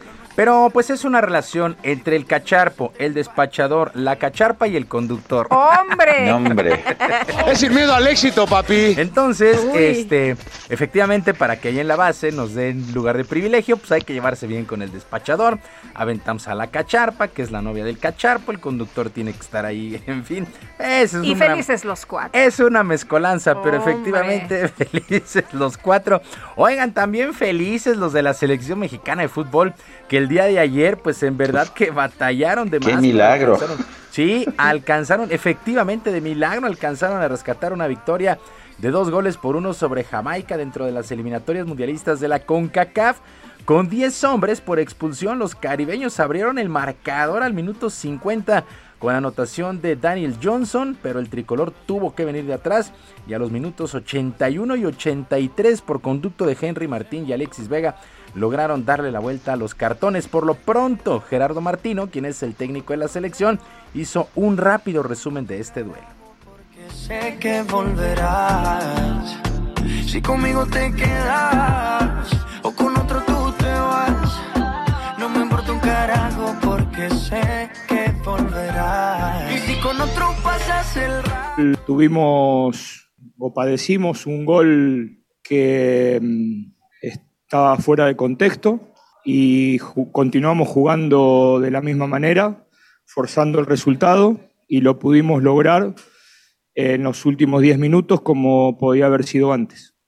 11 de la noche todavía no contesta. Bueno, pues así las cosas con la selección. El próximo domingo tendrá otro duelo ante Costa Rica a las 5 de la tarde en la cancha del Estadio Azteca. En otros resultados de la CONCACAF, Canadá le pegó 2-0 a Honduras, Estados Unidos 1-0 sobre El Salvador y Costa Rica venció apuradamente 1-0 a Panamá. Con estos resultados, Canadá sigue siendo líder de esta octagonal con 18 puntos. El segundo es Estados Unidos con 18, México está en tercero, Panamá es cuarto con 14 y más atrás Costa Rica el quinto sitio con 12 unidades. También en Sudamérica, ya en la CONMEBOL, hubo eliminatorias, hubo 3 duelos y por lo pronto Ecuador empató 1 con Brasil, resultado que ya poco le importa a los brasileños porque ya están calificados a la Copa del Mundo. Uruguay venció 1-0 a Paraguay, Argentina pues otro paso importante a la calificación, Argentina venció 2-1 al conjunto de Chile. Para el día de hoy, Colombia estará enfrentando a Perú y Venezuela estará midiéndose al conjunto de Bolivia. Así las cosas en Sudamérica, que dicen, son las clasificaciones más complicadas de todo el mundo porque son muy largas y hay que hacer muchos, pero muchos viajes. Bueno, aquí en el balompié local, los Tigres de la U de Nuevo León anunciaron en sus redes sociales que su jugador estrella, el francés André Pierre Gignac, se ausentó a la práctica debido a que dio positivo a COVID-19. De inmediato fue aislado y está ya en observación. Cientos y cientos de aficionados se han volcado con muestras de cariño y de pronta recuperación en redes sociales para André Pierre Gignac. Al arrancar el año hay que recordar a los Tigres, fueron uno de los equipos más afectados por este tema de la pandemia. Incluso tuvieron que reprogramar su duelo de fecha 1 ante el Santos Laguna. Así es que Gignac está bien, se reporta sin mayores problemas, pero aislado y en observación. En otras cosas, luego de su último duelo en la ronda de comodines ante los Jefes de Kansas City, el mariscal de campo Ben Roethlisberger anunció de manera oficial su retiro del fútbol americano de la NFL. El llamado Big Ben estuvo por 18 años con el equipo de los Acereros de Pittsburgh, a los cuales les entregó un par de anillos de Super Bowl y 3 títulos de conferencia. En días anteriores pues ya había señalado su retiro, pero este jueves aprovechó para despedirse y agradecer a todo el público. Así es que se va Ben Roethlisberger y ya el próximo domingo estaremos conociendo a los invitados al Super Bowl número 56 con las series de campeonato. Así es que el domingo mucha actividad en el fútbol americano de la NFL.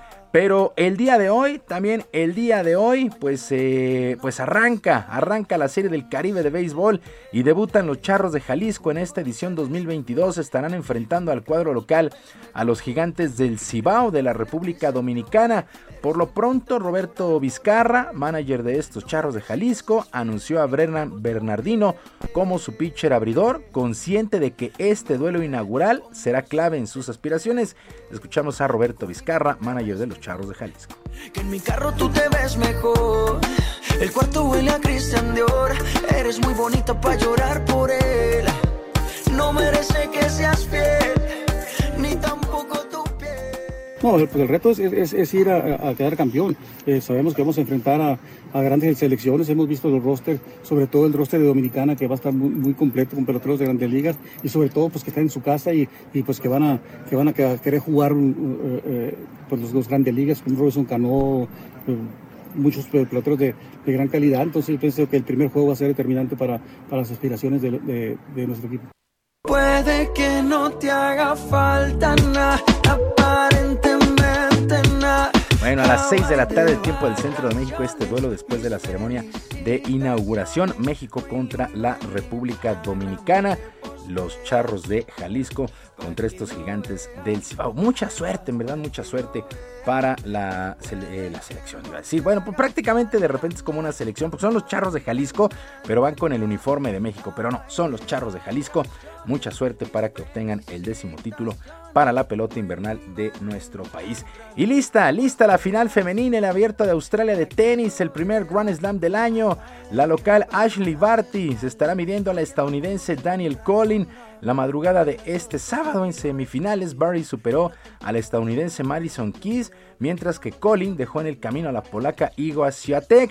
Mientras que en varones, Daniil Medvedev se impuso al griego Stefano Tsitsipas en 4 sets y se medirá por el título al favorito, al español Rafael Nadal, que superó al italiano Matteo Berrettini con parciales de 6-3, 6-2, 3-6 y 6-3.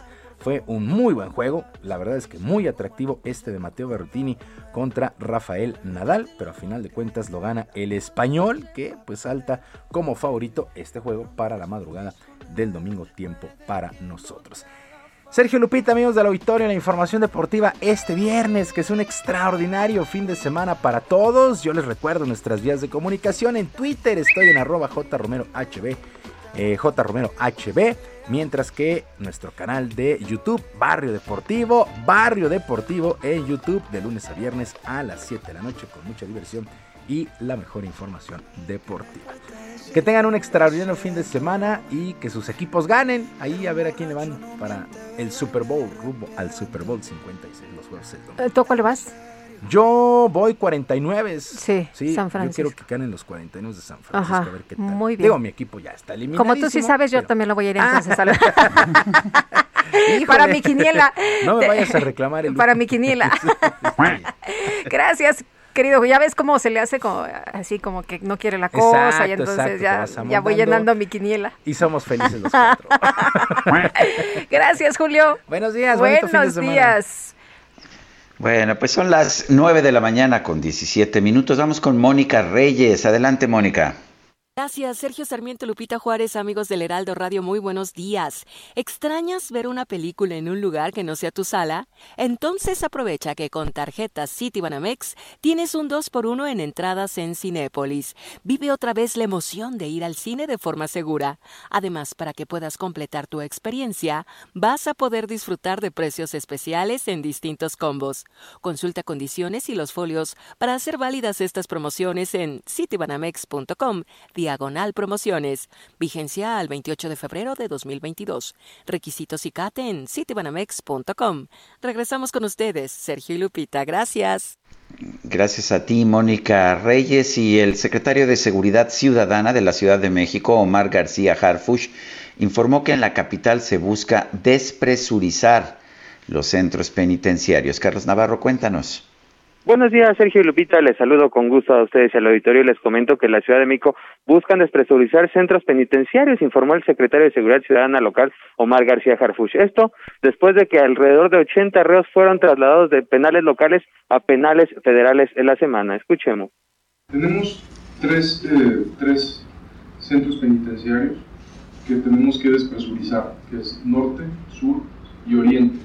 Estos traslados son con apoyo de la Secretaría de Seguridad Pública Federal, los cuales accedieron a que nos ayudaran, digamos, a despresurizar estos centros y poder realizar los traslados. Entre estos 80 trasladados internos, hay personas de alta peligrosidad también, sobre todo dedicados a la extorsión, cobro de piso, que salían y que sabemos que daban órdenes por medio de visitantes o de personas que trabajan para ellos. Entonces, esto es también enfocado para disminuir la extorsión en la Ciudad de México. En días pasados, alrededor de 80 reos fueron trasladados a penales federales, entre ellos el ex líder del PRI en la Ciudad de México, Cuauhtémoc Gutiérrez de la Torre, así como operadores de la Unión de Tepito, entre otros reos de alta peligrosidad. Les comento que de acuerdo con información de la Subsecretaría del Sistema Penitenciario con corte el 31 de diciembre de 2021, en el reclusorio preventivo Varonil Norte hay una capacidad de 6.092 reos. Sin embargo, cuentan con un total de 7.107, o sea, una sobrepoblación del 16%. Esta situación también se replica en el reclusorio preventivo Varonil Oriente y en la penitenciaría de la Ciudad de México, así es que con estos traslados buscan despresurizar los centros penitenciarios. Sergio, Lupita, la información que les tengo. Carlos Navarro, muchísimas gracias. Hasta luego, buenos días. Buenos días. Hace un par de días conversamos con el señor Genaro Hernández, quien interpuso un juicio de amparo para que el gobierno de México le aplique la vacuna contra COVID-19 a su pequeña hija de 6 años. Un tribunal le había concedido la suspensión de plano, por lo que la menor sería vacunada. Sin embargo, pues resulta que la Secretaría de Salud interpuso un recurso de queja. Genaro Hernández, ¿qué tal? Gracias por tomar nuestra llamada de nueva cuenta. Pues pónganos al día, ¿qué es lo que sucede ahora con este recurso de la Secretaría de Salud? Gracias, buenos días, muchas gracias por la atención. Como les dije, en días anteriores yo interpuse el juicio de amparo de garantías en favor de mi menor hija de 6 años para que fuera inoculada. El juez de distrito con sede en la ciudad de Jalapa me concedió la suspensión de plano, en la cual le ordenaban a la autoridad que vacunaran a mi menor hija. Bueno, el día 26 de enero, en fecha y hora, todavía en tiempo y forma, perdón, la Secretaría de Salud efectivamente interpone su recurso que en derecho le corresponde, que es el recurso de queja. Ellos solicitan que se me niegue la suspensión y en términos vagos, ambiguos, coloquiales, que le nieguen la vacuna a mi hija, en pocas palabras. Ellos manifiestan que con la suspensión concedida se alteraría el modo sustantivo de las etapas de vacunación y que chocaría con el Plan Nacional de Vacunación. Perdónenme, es irrisorio. Ellos alegan que no cuentan con la autorización de uso de emergencia a nivel mundial. Entonces, ¿qué quiere decir esto? Que entonces los expertos, la OMS y las recomendaciones y todos los demás no les importa al Estado mexicano. Bueno, y quiero hacer un paréntesis aquí. Ya lo dijeron en la mañana, el subsecretario López-Gatell dijo que solo son recomendaciones, que son apoyos técnicos. Híjole, qué pena. Asimismo, que dicen ellos que lo que se está haciendo, ellos no alegan qué se está haciendo en este país para avanzar precisamente en los estudios clínicos y ensayos para la vacunación a este grupo menor de edad. No muestran avances, mucho menos se permiten ellos tomar en cuenta las mayores investigaciones y aplicación de la vacuna infantil a nivel mundial. Ellos dicen también, en un apartado exageradamente irrisorio con el respeto debido a la autoridad, me dicen que en caso de que su servidor insista en la aplicación de la vacuna, yo debo indicar la dosis, la marca y la manera de la administración de la vacuna. Entonces... no, qué locura, porque usted no es el especialista.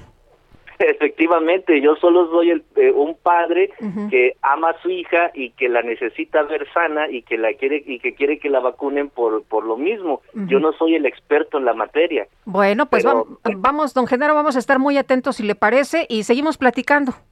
Claro que sí, será un placer. Buenos días, Genaro Hernández, papá que insiste en que se le aplique la vacuna contra el COVID-19 a su hija de 6 años. Y inquieta mucho la resistencia que tiene el gobierno de la República a vacunar a los niños. Hoy el subsecretario de Salud, Hugo López-Gatell, insistió en la mañanera, pues que esta enfermedad no afecta a los niños, que no ocasiona víctimas entre los niños. Lo que estamos viendo en el resto del mundo es algo distinto. Estamos viendo que se está vacunando a menores. Ayer el gobierno de los Estados Unidos anunció sus cifras de crecimiento económico. Allá sí están creciendo de forma muy vigorosa. La economía creció 5.7% en los Estados Unidos el año pasado. Es el crecimiento más vigoroso desde 1984, y el cuarto trimestre cerró con una tasa de crecimiento anualizada de 6.9%. Buenas cifras allá en Estados Unidos. Nosotros deberíamos aprovecharlas, ¿no?, a través de nuestras exportaciones. Son las 9:24. Vamos a una pausa. Guadalupe Juárez y Sergio Sarmiento estamos en el Heraldo Radio. No sé quién de los dos será quien se pueda rendir por fin, y que corra la historia sin rencor. No sé quién de los dos será quien se muere. Sergio Sarmiento y Lupita Juárez quieren conocer tu opinión, tus comentarios o simplemente envía un saludo para ser más cálida esta mañana. Envía tus mensajes al WhatsApp 5520-109647.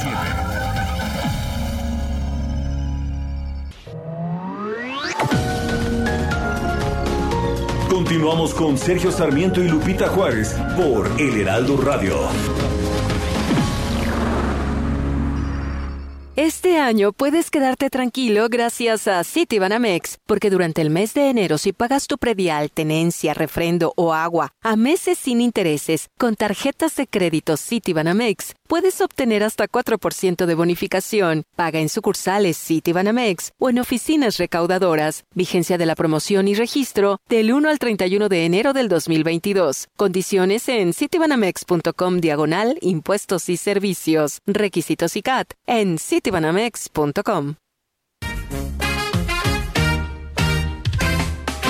Tonta, ¿cómo quieres que te quiera si me tienes trabajando? Tonta, tonta. tonta. En la noche ya no duermo, en el trabajo no trabajo, voy pensando, tonta. Esta situación yo ya no la aguanto, ya no la aguanto. Pero esto me pasa tan solo por quererte tanto.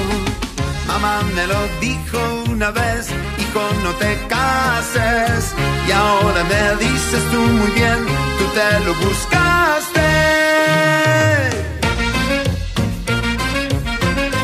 Seguimos escuchando música interpretada por Diego Verdaguer, quien falleció ayer víctima de COVID.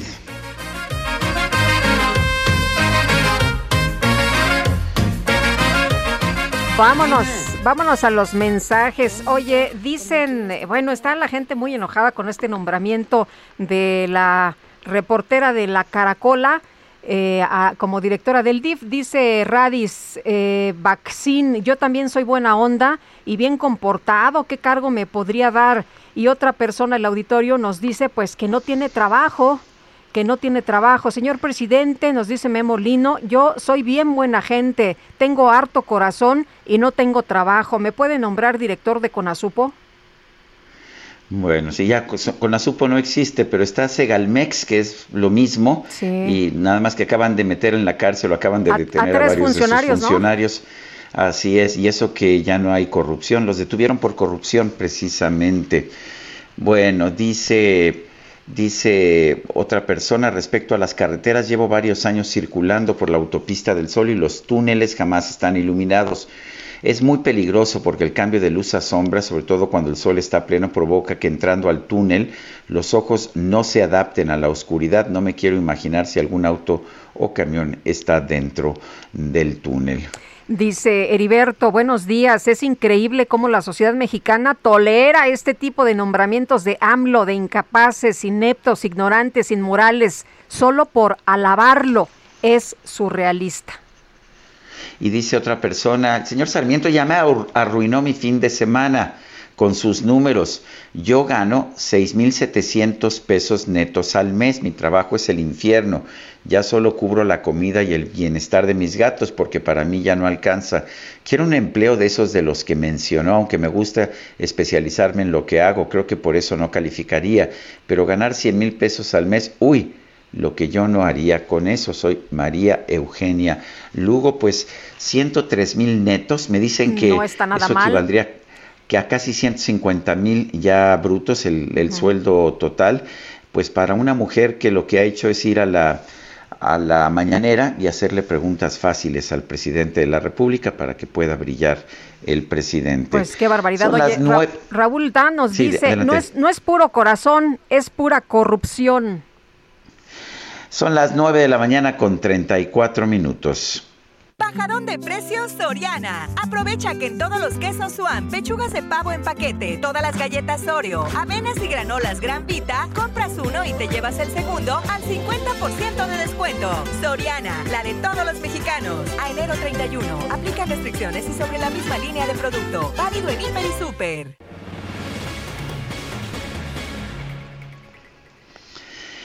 Ah, yo pensé que me lo estaban diciendo a mí, pero no, es el nombre del taller.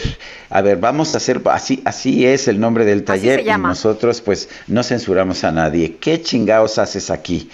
Ese es el nombre del taller de comedia basado en desgracias personales de Héctor Suárez Gomis. Yo podría participar, en ese taller. Tú sabes, yo sabía que eras teatrera, pero porque te gustaba ir al teatro. Pero en fin, tenemos a Héctor Suárez Gomis en la línea telefónica. Mi queridísimo Héctor, a ver, cuéntanos de este taller. Buenos días, Héctor. Oye, primero darte un gran abrazo. Por lo de tu mami, te mandamos ahí algunos mensajitos, pero ya sabes lo que te queremos, lo que te apreciamos y bueno, pues felicidades por este trabajo que sigues haciendo. Muchas gracias. Pues mira, ya que no se censura este nombre de qué chingados haces aquí, surge de mi taller de comedia honesta que llevaba yo haciendo 5 años. Es un taller en el que yo hago que la gente se confronte mucho. Yo concibo que la comedia, como lo han dicho los grandes, surge del dolor y debe de caminar de la mano del dolor y de la honestidad. Entonces los hago confrontarse mucho, los hago hacer un viaje interno al autoconocimiento. Y la primera tarea es que nos digan a todos los que estamos ahí, ¿quién eres? Tu biografía. Pero no una biografía diciéndome dónde estudiaste y demás. No, realmente quién eres. Y una vez que acaban de leer esta biografía, mi primera pregunta siempre era, ¿y qué chingados haces aquí? Pero no en el taller, me refiero a la vida. Uh-huh. Esto empezó a crecer tanto que por ahí de la generación 8, el 95% de la gente inscrita no era gente que quería hacer comedia, era gente que quería curar el dolor a través del humor. Era gente que eran conferencistas y querían aprender a comunicarse mejor, porque además lo que yo insisto es que si tú no te conoces a ti mismo y si tú no has conectado contigo, es muy difícil que conectes con los demás. Y hay una gran diferencia entre hablar frente al público y ofrecer una información que ellos no conocen, y otra muy distinta a ofrecer esa información y además conectar. Entonces, desde hace años se inscribe gente que no tiene nada que ver con la comedia, y llegaron unas personas que son empresarios que suelen tomar muchos talleres alrededor del mundo, y me dijeron que les encantaba y que querían asociarse conmigo y que querían que esto creciera. Y pues para cambiarle el nombre de Comedia Honesta, pues le cambié a eso que yo pregunto, ¿qué chingados es así? Así se llama también el podcast. Y pues es una manera de autoconocimiento, pero a través de la comedia, de la estructura de la comedia. Oye, y eso es a veces lo mejor, ¿no? Reírse de uno mismo, conocerse un poquito más. Pues creo que es imprescindible. Los griegos lo tenían muy bien entendido. Tú sabes que afuera del templo de Delfos decía, antes de entrar con la pitonisa había una inscripción que decía, conócete a ti mismo. Y pues si lo traemos eso al presente, es como si antes de entrar a que te lean las cartas, el café turco, que te hagan una lectura de tu carta astral, afuera del lugar a donde vas a estar, dice, conócete a ti mismo, y está muy claro. Si tú no aplicas el viaje del autoconocimiento, la aventura de autoconocerte, pues estás perdido. O sea, y si sabes quién eres, no necesitas que te lean las cartas ni que te lean el futuro, porque tú lo creas.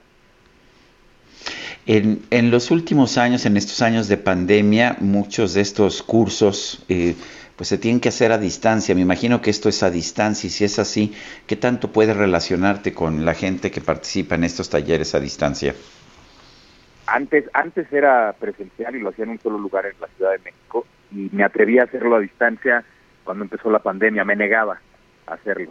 Y de repente descubrí que es mejor porque se conectan de muchas partes de Sudamérica, de muchas partes de la República Dominicana, de diferentes estados de Estados Unidos, e incluso latinoamericanos que viven en Europa agarraban el horario de América. Entonces es vía Zoom, pero como esto ha crecido tanto, también voy a empezar a hacer retiros, y esos sí son de forma presencial. Héctor, ¿cómo le hace la gente para participar en este taller? Pues se inscriben, entran a mi página Héctor Suárez Gomis, recuerden que Gomis es con S, no con Z, HéctorSuárezGomis.mx, y ahí está toda la información. Empiezo este lunes la generación 18, tengo un podcast que sale los martes y los viernes, apenas estoy cumpliendo casi 2 meses de hacerlo, en el que hablo pues de cosas de tomar conciencia, porque a mí hacer stand-up me transformó, pero antes del stand-up, cuando tuve mi encuentro con la muerte, que fui y regresé, eso también me hizo despertar, y esto me parece importante, pero lo hago a través, insisto, de la estructura de la comedia. Yo descubrí que por medio de la comedia, que la comedia tiene una fórmula muy fácil, o sea, como análisis, es una persona común y corriente, llena de defectos, no puede tener virtudes porque si no se transformaría en otro género, enfrentando uno o más problemas sin las herramientas o el conocimiento para enfrentarlos, y a pesar de ello, se la rifa, los enfrenta y sale adelante. Eso es la vida misma, nosotros somos esa persona común y corriente llena de defectos, y todos los días estamos enfrentando problemas a los que no todo el tiempo tenemos el conocimiento o las herramientas para salir adelante. Entonces, pues funciona muy bien, afortunadamente funciona muy bien, y es algo que me apasiona. Mi primer, pues digamos que mi conejito, o mi conejillo de indias, fue mi papá cuando hicimos Los Locos Suárez. A él lo hice pasar por todo esto que yo los hago pasar en el taller, y viendo que funcionó con él, me decidí a abrir la primera generación, y desde entonces no he parado, afortunadamente. Pues Héctor Suárez Gomis, actor, gracias por conversar con nosotros e invitarnos a este taller de comedia basado en desgracias personales. ¿Qué chingados haces aquí? Fuerte abrazo, Héctor. Fuerte abrazo a los dos, muchas gracias. Gracias. Hasta luego, buenos días. Son las 9:40. En Soriana encuentras la mayor calidad. Aprovecha que el filete de salmón chileno congelado está a 299 pesos el kilo. O todos los camarones del departamento de pescados y mariscos al 20% de descuento. Soriana, la de todos los mexicanos. A enero 30, aplican restricciones. Válido en Hiper y Super.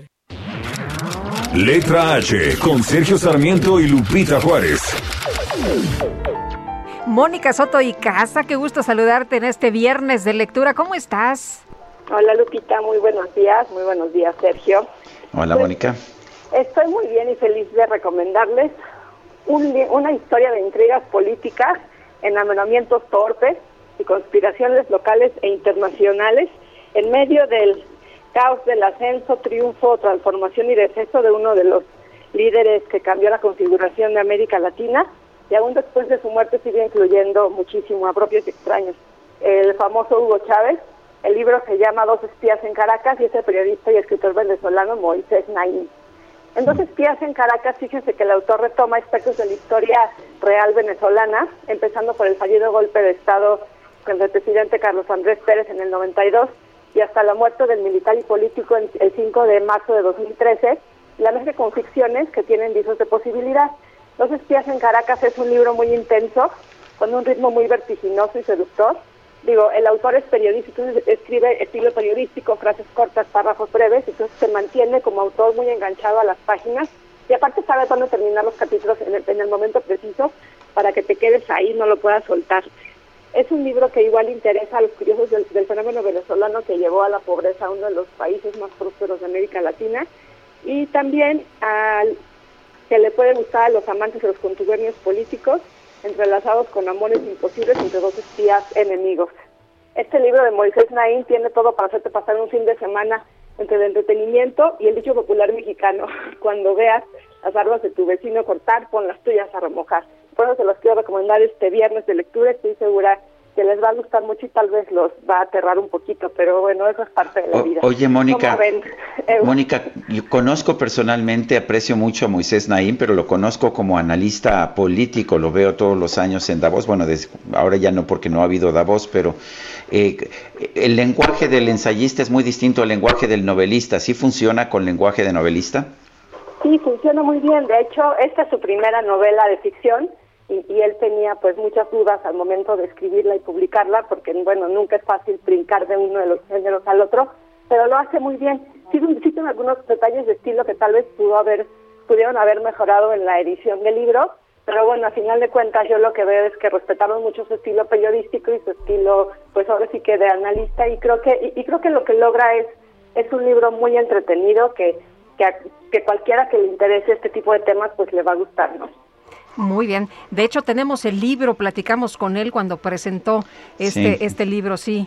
Muy bien, muchas gracias, Mónica, muy buenos días. A ustedes que tengan un hermoso fin de semana. Hasta luego, y tenemos información de último momento, Sergio. Sí, así es, después de meses, pero finalmente el ministro de Asuntos Exteriores de España ha otorgado el beneplácito al exgobernador de Sinaloa, Quirino Ordaz Coppel, como nuevo embajador de México en España.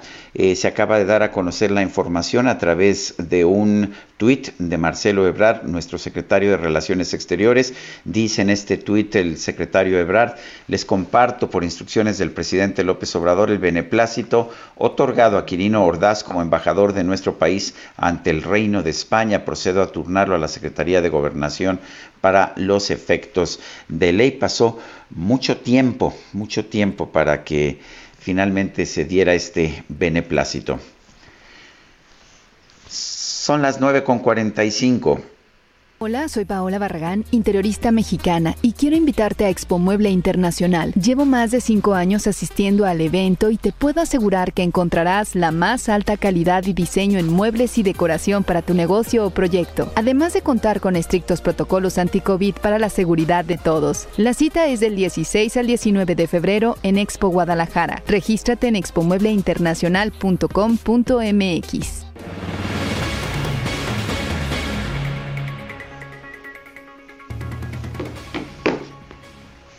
Bueno, son las 9:45 a.m. Los mercados se están levantando están empezando con variaciones negativas. La bolsa mexicana cae 0.4%, el Dow Jones 0.4%, el Nasdaq 1.2%, el peso también está perdiendo terreno, está perdiendo 11 centavos en el mercado al mayoreo, 20.86 por dólar. En ventanillas bancarias, la cotización en estos momentos es de 21.38.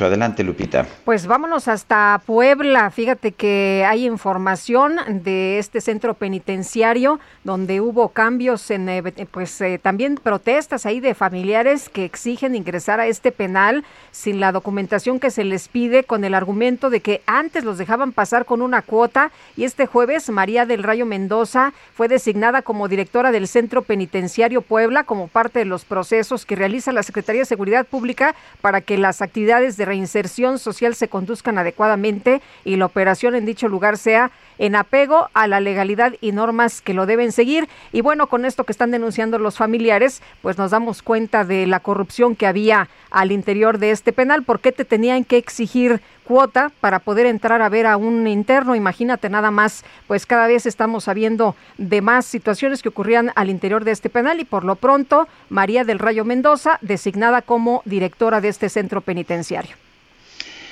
Acapulco Killer, Crónicas desde el Paraíso Perdido, es un libro del periodista David Espino.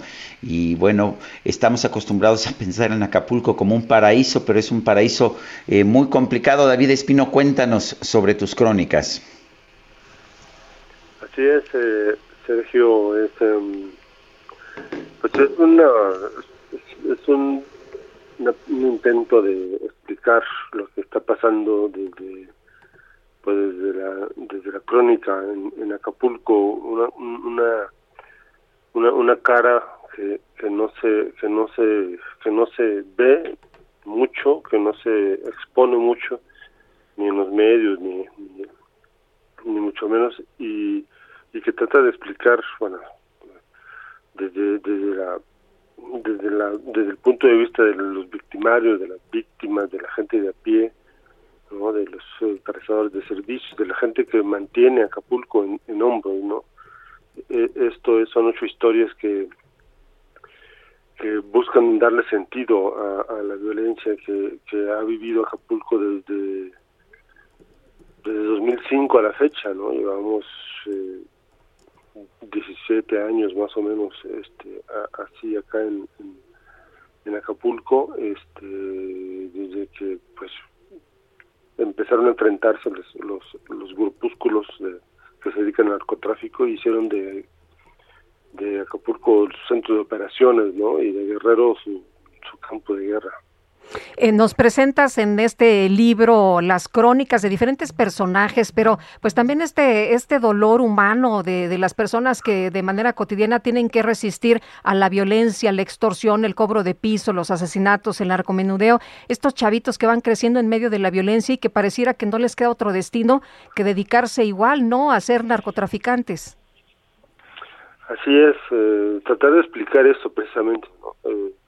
Desde la crónica, tratar de encontrar un motivo del por qué esas juventudes se meten a esas actividades, ¿no? Y también de ver que hay gente que está tratando de ciertas cosas, ¿no?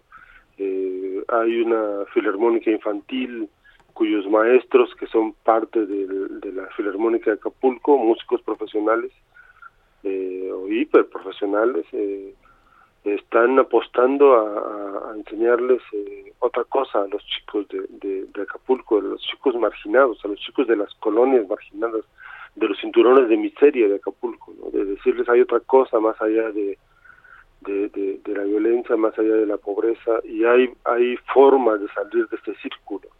Ese intento también lo expongo ahí en una crónica que se llama La Violinista. Es una chica en ese tiempo tenía 15 años, que no tiene su mano derecha y que sin embargo toca el violín, ¿no? Ella vive en la colonia Bonfil. Es una colonia, bueno, es una playa bellísima, pero también con muchísima marginación ¿no? Entonces esos intentos también, ¿no? Al final de cuentas, donde hay violencia también hay una forma de querer salir a flote. Pues David Espino, periodista, gracias por invitarnos a leer Acapulco Killer. Un fuerte abrazo. Al contrario, gracias a ustedes. Buenos días. Son las 9:51 a.m. Vamos a un resumen de la información más importante que se ha generado esta misma mañana.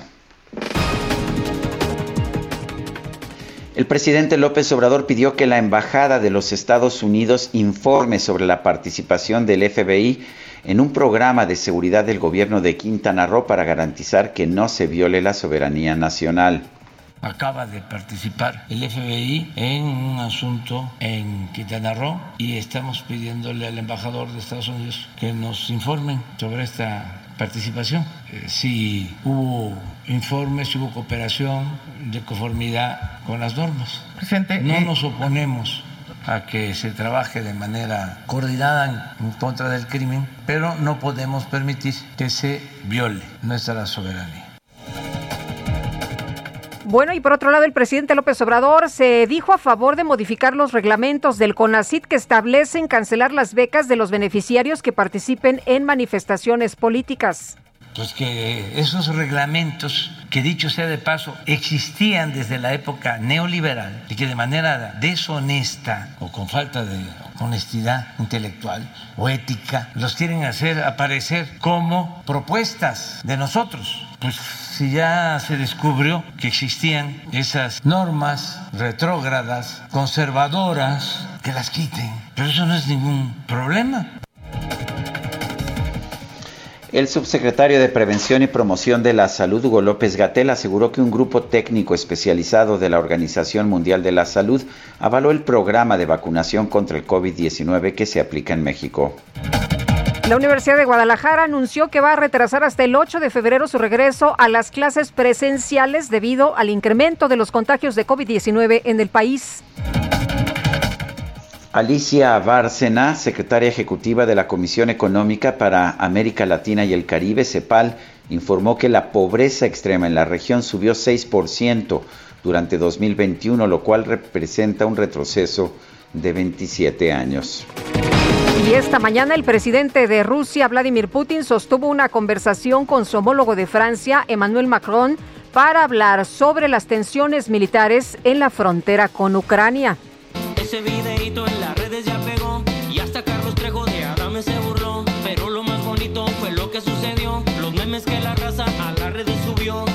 Bueno, pues después de que se dio a conocer que el conductor de televisión Alfredo Adame protagonizó una pelea en la calle por un altercado vial, el cantante mexicano Mr. Cumbia, autor de canciones virales como La Cumbia del Coronavirus y La Cumbia del Juego del Calamar, lanzó su nuevo éxito. Es La Cumbia de Alfredo Adame.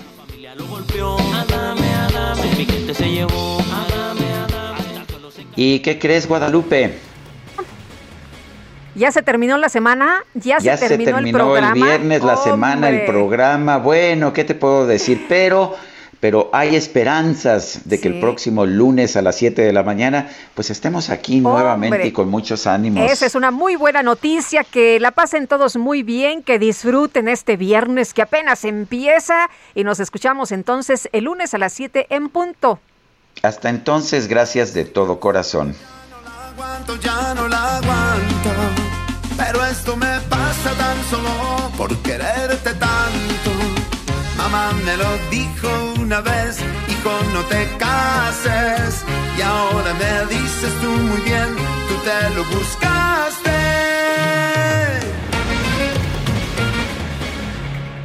Heraldo Media Group presentó Sergio Sarmiento y Lupita Juárez por El Heraldo Radio.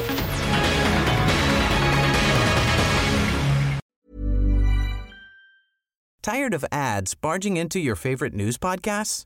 Good news. Ad-free listening is available on Amazon Music for all the music plus top podcasts included with your Prime membership. Stay up to date on everything newsworthy by downloading the Amazon Music app for free or go to amazon.com/newsadfree. That's amazon.com/newsadfree to catch up on the latest episodes without the ads.